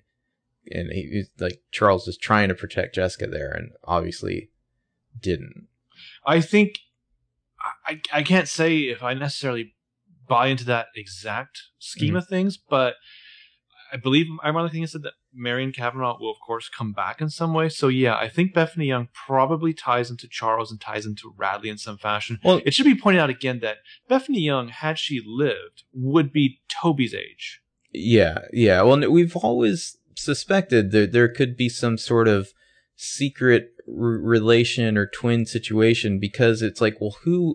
Who could Jessica possibly be protecting? Like, like what scenario would have to exist for her to cover up the killer of her daughter? Mm-hmm. Um, it's funny, like a lot of people are like so mad at this reveal for some reason. When back at the end of uh, A is for Answers, the twin theories were like flying strong. There mm-hmm. were a bunch of people who were like, it's Jason's twin, you know, because it was either like Jason's twin or Jessica's twin were the like the two most popular theories. If, and I, I if people the, considered that Allie wasn't going to have a twin. Yeah. I like the Jessica's twin theory because I, I thought it was not what you'd expect. I think, you know, obviously we weren't caught up then, but we would have definitely been in the, it's probably not Jason's twin camp at the time. Mm-hmm. Um, I think too, we need to talk about, I, I, I know you and I came out of this episode last night strongly thinking it has to be somebody in that Rosewood High class or that well, so, age. So somebody who probably didn't get to go to that prom. Yeah, well, one of two possibilities. Either Charles looks like Jason, is like played by Drew Van Acker as well.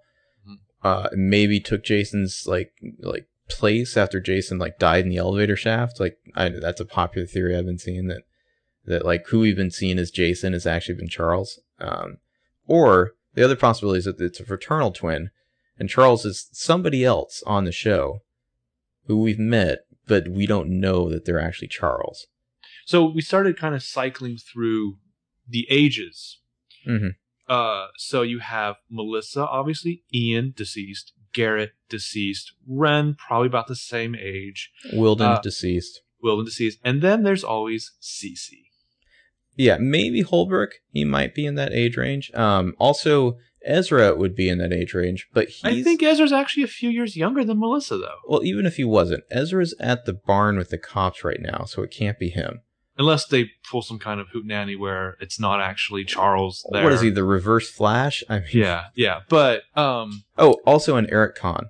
Also Eric Kahn, Robbie Amell himself. Firestorm the Nuclear Man.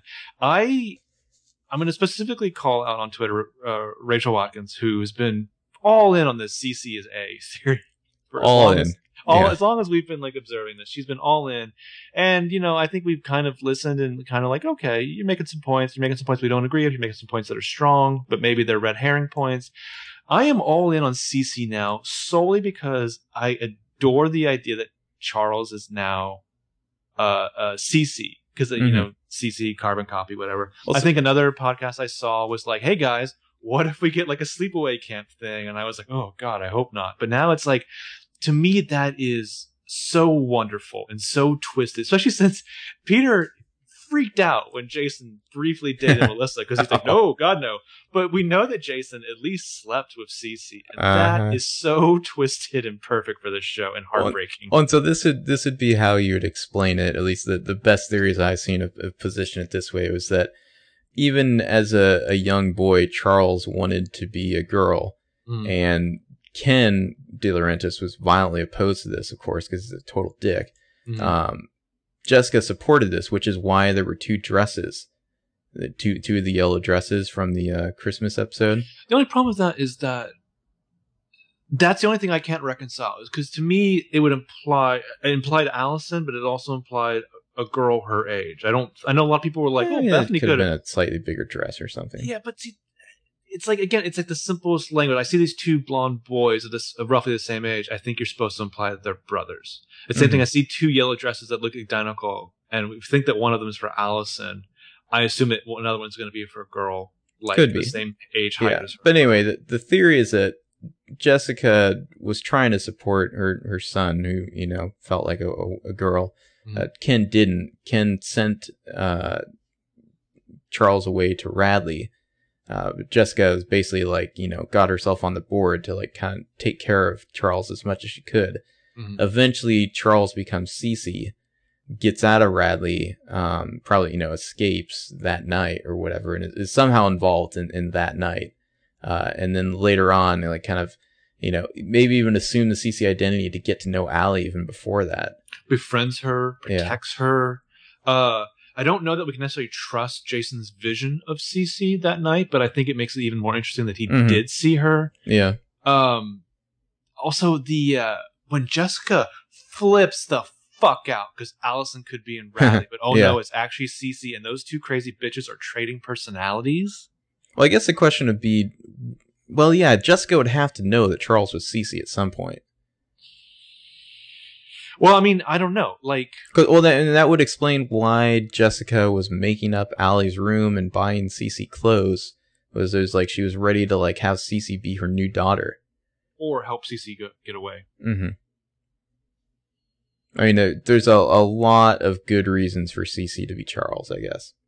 Yeah, but it could that could all just be a red herring, and it's actually like Ren. Uh, I'm all for that as long as it's Ren in a dress. Mm-hmm. But yeah, I, I, well, so. Uh, well, the question there would be, what, what is the motive to uh, torture the girl so much? Well, I think, I think it's interesting too for Mona to keep referring to A as it, you know, when she's in her, her real, her real personality, like at night there, just because if you think about how tortured transgender people are, you know, mm-hmm. over the years, and it's only like in the last few years that we actually are much more understanding and like compassionate to people who are going through this and trying to understand them and, and just let them be. I for years these people were called it's, you know. Mm-hmm. I mean, and then you kind of have this this teased out as a theme with with Lucas's nickname.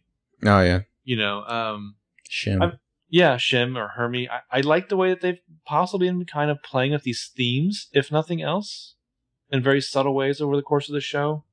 I mean, I guess it would be a letdown if it was just like Charles is just like Drew Van Acker. You know, just like like a Jason, tw- like identical twin. And you're just like, eh. You know, then we then we had to see him try to be evil, and I just I don't know if I could buy that. Yeah, yeah. I mean, what is he just gonna be like? Hey, Hannah, I slept with your mom. Yeah, yeah, yeah, yeah, yeah. Um, I mean, I don't want to see A look half spaced out half the time. um. It's weird, though. It's like, you know, I didn't really like the idea of Cece as A until they added this super possibly twisted origin. Mm-hmm, mm-hmm. And then it's like, I adore it. Yeah. I, I absolutely do. And I like that Marlon Keene's like, it's not really about who anymore. It's about why. Mm-hmm. And I think this gets really intriguing from here. Well, that would explain why Cece's roommate had that totally different view of Cece and Allie and the Liars than yeah. we'd gotten anywhere else. Well, and it really fits in not just with Cece as as Redcoat and the the mm-hmm. the, the legerdemain and all that stuff, but also uh, the, just the the grandiose nature of her outfit at the ice ball. You know, kind of like the white the white A. Um, yeah. Hmm. One potential trouble point with that would be if, well, the Charlemagne thing. Like I've seen Marlene King talking on Twitter about how Charlemagne was a hint, like like was that supposed to be A? Because could A, if A was Cece, would A, well actually even if A wasn't Cece, how the hey how the hell did A like move that quickly to like kidnap uh, Emily? Well, how does A move that quickly ever? Yeah, you know I, you know, but still like people were like trying to analyze the uh, the guy, the mime, like oh yeah, is this Ezra? Is this so and so? It's like I feel like they have enough obfuscation there with the makeup to be like it, it could be anybody in the show. Yeah, yeah. Um yeah, so now I'm all in on that. I don't think it's a bad time necessarily. The uh the premiere of season six is supposed to be entitled Game On Charles. And presumably the uh the ending of six A is titled Game Over Charles. Which are fascinating episode titles. Um yeah. so yeah, in that control room under the Campbell farm, Tanner turns on all the monitors. She starts seeing the feeds from the dollhouse. She sees the hallway. She sees the rooms. Then she finds the footage of them in the game room from earlier. She turns on the audio, and we hear Mona's like, Hannah, no. And Hannah's like, you are not Allison. You are Mona. This is not your house, okay? You're not here alone anymore. There are five of us, and one of him, her, it, bitch. And Tanner realizes, and she's like, my God. And there Tanner's goes just that like, oh, shit. Yeah. Yeah, I mean, I, I assume that's enough to clear up Allie's legal troubles. Yeah. Um, and Toby comes down the stairs and he says, we searched the entire property. There's no one here. Uh, and Tanner's just like, then where is this place? And Toby, like, he comes forward to watch. He's pretty amazed as well. And on screen, we see, like, the rest of that uh, scene from Murder play out where Emily's just like, let's find a way to get the hell out of here. And And it's just like, Mona, come on. And Mona's like, I'm Allison, Allison De Laurentiis. Like, what has Tanner got to be thinking right now about Mona? Yeah, really. Yeah. Like, it, is, is Tanner now suspecting that, like, Mona is behind all this? Or, or does she well, get that they're trapped? Doesn't this another thing that makes Lawyer Rebecca look bad? Because, like, presumably you have some kind of variation on mm-hmm. Mona's crazy history. Well, like, there's no body. But being in Bradley, terrorizing these girls, mm-hmm. unless unless they are really going to play, uh, like, like Circo's going to play up the, like, Mona's mentally handicapped. These girls mm-hmm. are just bullying this this disadvantaged girl. But, but, like, look at how much shit the two Hastings get done, you know, without breaking a sweat. I, if I were Ken, I would I, just I have think, so much cash to get Peter as my... Well, I my think boy. Kenneth cheaped out. Yeah. Maybe he wanted to get rid of Allie. Yeah. We need to also reevaluate too our uh, our theory. Are we, are we still all in on Ken killing? I am Jessica? still completely all in on Kenneth killing Jessica. We're I don't think Charles pushing, would kill Charles. Was, Jessica was trying to protect Charles, I think. Well, I think that that adds a nice kind of symmetry to it, though. That then, as we've said all along, Charles as a buried Jessica, because mm-hmm. that's what he says in the Snapchat menacing text, is that I I, I watched your mom being. Whatever. And then mm-hmm. uh uh just think about like Jason's reaction when they found the body. I think it's it's a nice symmetry that the one brother, you know, like buries the mom, the other brother has to find that buried mom. It works. Yeah. Um so anyway, back at the dollhouse we see a a metal doorway, two metal doors that say restricted, keep out, and then they both get thrown open by Emily as she storms out of the hatch here. This is a great, uh, like, Emily move. Yeah, I know. It's larger than life, yeah. Uh, you know, in her prom dress, the, the other liars and Mona are trailing her, and they come out, and they see they're in this kind of, like, little clearing where they're surrounded by big, high chain-link fences with lights on them. The lights aren't on right now, though. Mm-hmm. Um, like, the, the building they just came out of is essentially just a door to stairs. It, there's nothing else. It's this tiny little building in the middle of this clearing, like, surrounded by a big, high fence. Mm-hmm. And uh, so they Emily's just like, oh my God, and Hannah's like, we're still trapped, and Emily's like, we can climb it, let's go. So her and Ari like rush to the fence, but just then all the lights come on and Spencer's like, stop, uh, and holds out her hand because we see uh, on the fence there's like signs that say warning, you know, electric fence, ten thousand volts. So I don't know, I feel like they could like just take Mona's crown and like throw it at the fence and like short it out or something. I don't know if that would short it out. It would yeah, definitely show, you know, if it's indeed an electrified fence. But then, because A has a sense of humor, Don't Fence Me In starts blaring on the loudspeakers. Yeah, there's like mounted loudspeakers on the, the lights, and Don't Fence Me In starts playing. And uh, the liars kind of, they're realizing they're, they're still kind of stuck here. And there's this cool overhead shot as they're all looking around where the camera is kind of like pulling up and pulling out. And we see that they're, they're, you know, this tiny little structure is what they came out of, surrounded by this chain link fence. Can't be more than maybe like twenty feet by forty feet total, like mm-hmm. this chain link fence off area. And then beyond that, they're in this tiny little clearing inside of a forest. And we just like keep pulling out and pulling out. And it's like they're seriously like in the middle of the forest. There's nothing else around well, them. They are occupying this tiny illuminated spot, just one little blip in the darkness in the mm-hmm. middle of nowhere. And that is how season five ends. Oh, it's goddamn amazing. But yeah, we both joked like, oh shit, they're going to pull out and reveal that we're on the island. Mm-hmm. A la like the season three premiere of Lost. Um, God, this episode was amazing. So, so much fun. We're really confused because a lot of the Daisy Gate people were like, first of all, thank you all for your, oh God, the spoilers are true. It's so terrible. What? Yeah, what what was in the Daisy Gate spoilers that people are so mad about? I can only assume they're mad that Mona's alive, which, like, I don't know what's wrong with you. Um, because Mona's awesome, and and we all like we all figured, you know, it's funny, I don't know how we I never thought of this, but like it was like, how do you explain the body?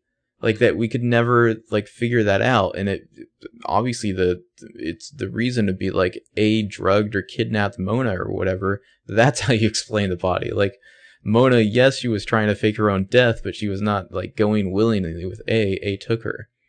I mean, I understand people's frustrations because to me, it did look like a corpse in the back of that trunk. I, so I always I, had hope that Mona was alive. Oh, I just. Oh. The, I the, hope she's alive. There are too many things. The, the Band-Aid, the fainting. Um, it, it was like, it was just right there in front of you the whole time. I just could never think of like how exactly to explain the body, but it seemed, it was like, because there was no body found, there was only blood, and we knew she was storing up blood. It was like, there's, you know, obvi- she, she must still be alive. Like, until I actually see the real body for real, I'm not convinced she's dead. Well, I liked how that, that habeas corpus was like one of the driving plot points for like the first half of five B. Like, you, was... I, I had to interject. Do you know what habeas corpus is? Uh, doesn't it mean um, like produce the body? Yeah, well, it's it's you know your right to uh, you know seek re- relief from unlawful imprisonment. Mm. But uh, uh, what is Caleb's uh, thing? Liquefied friend in the barrel. What's in the barrel? You know, probably nothing. I mean, well, some people think it's like Mona's mom or like Eddie Lamb. It doesn't need be to be anything. It could be yeah. a bunch of like chicken parts and yeah. like a little bit of Mona's blood. I would not be shocked though um, if we find out that Mona's mom is possibly dead in season six. That'd be sad. Yeah, yeah, it would. I mean, the actor who Mona hired to play her mom, and then Melinda May shows up to mm-hmm. recruit her back in the Shield. Or Hydra.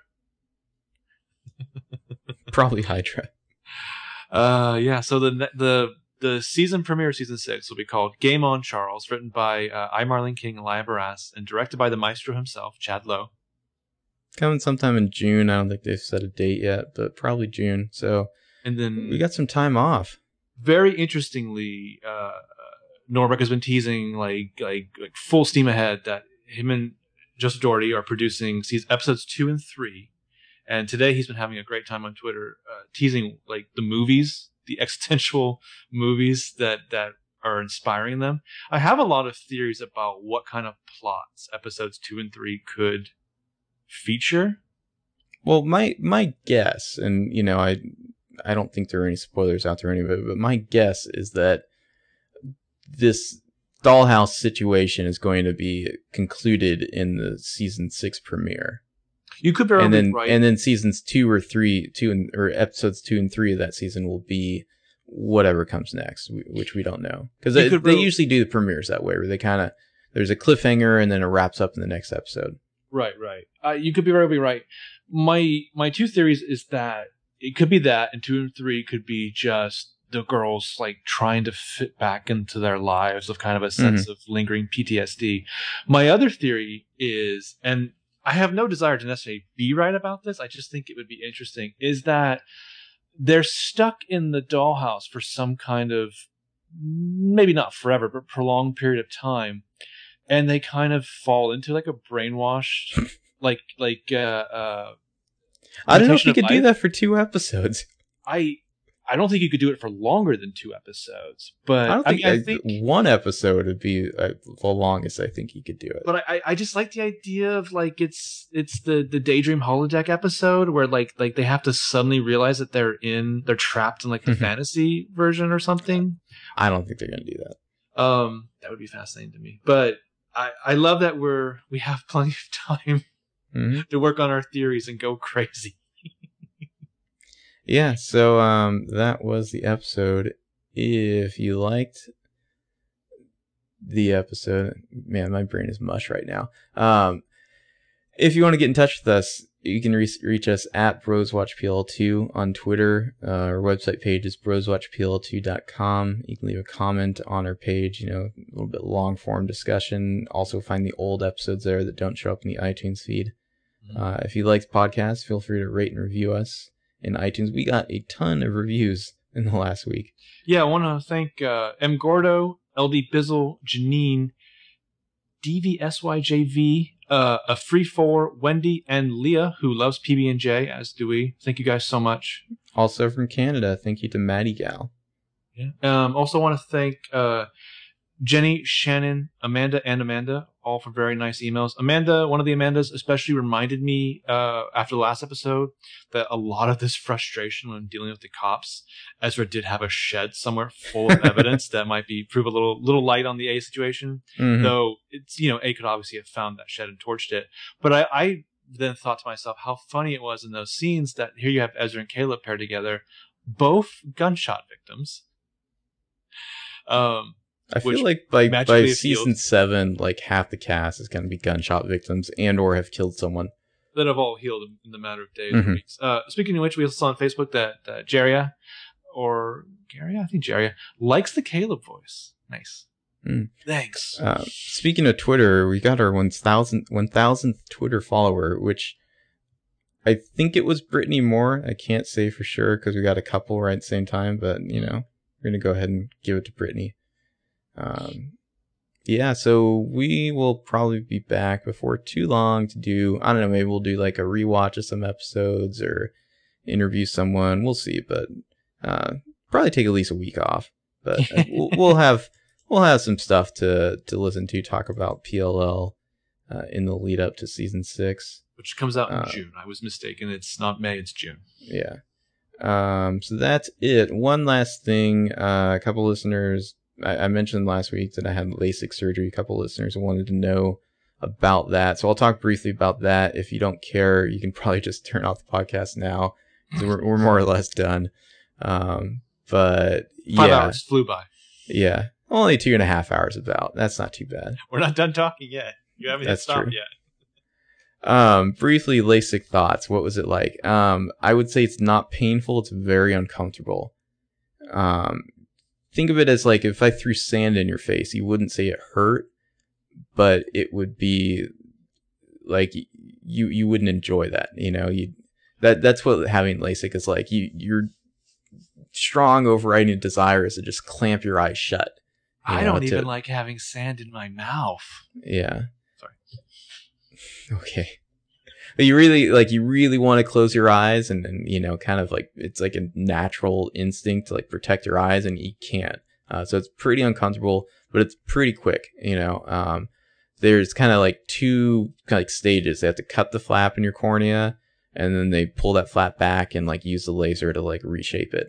The cutting the flap part, uh, I had interlace surgery done, so they used the laser for that. That was still really really uncomfortable. Uh, that was like the worst of the, the two, like the using the laser to reshape the cornea. That was fine. It was the cutting part that they kind of put like this weird suction harness around your eyeball when they do it. Um, and then they like attach that harness to the, the machine itself. Um, it just feels like they're going to like rip your eyeball out.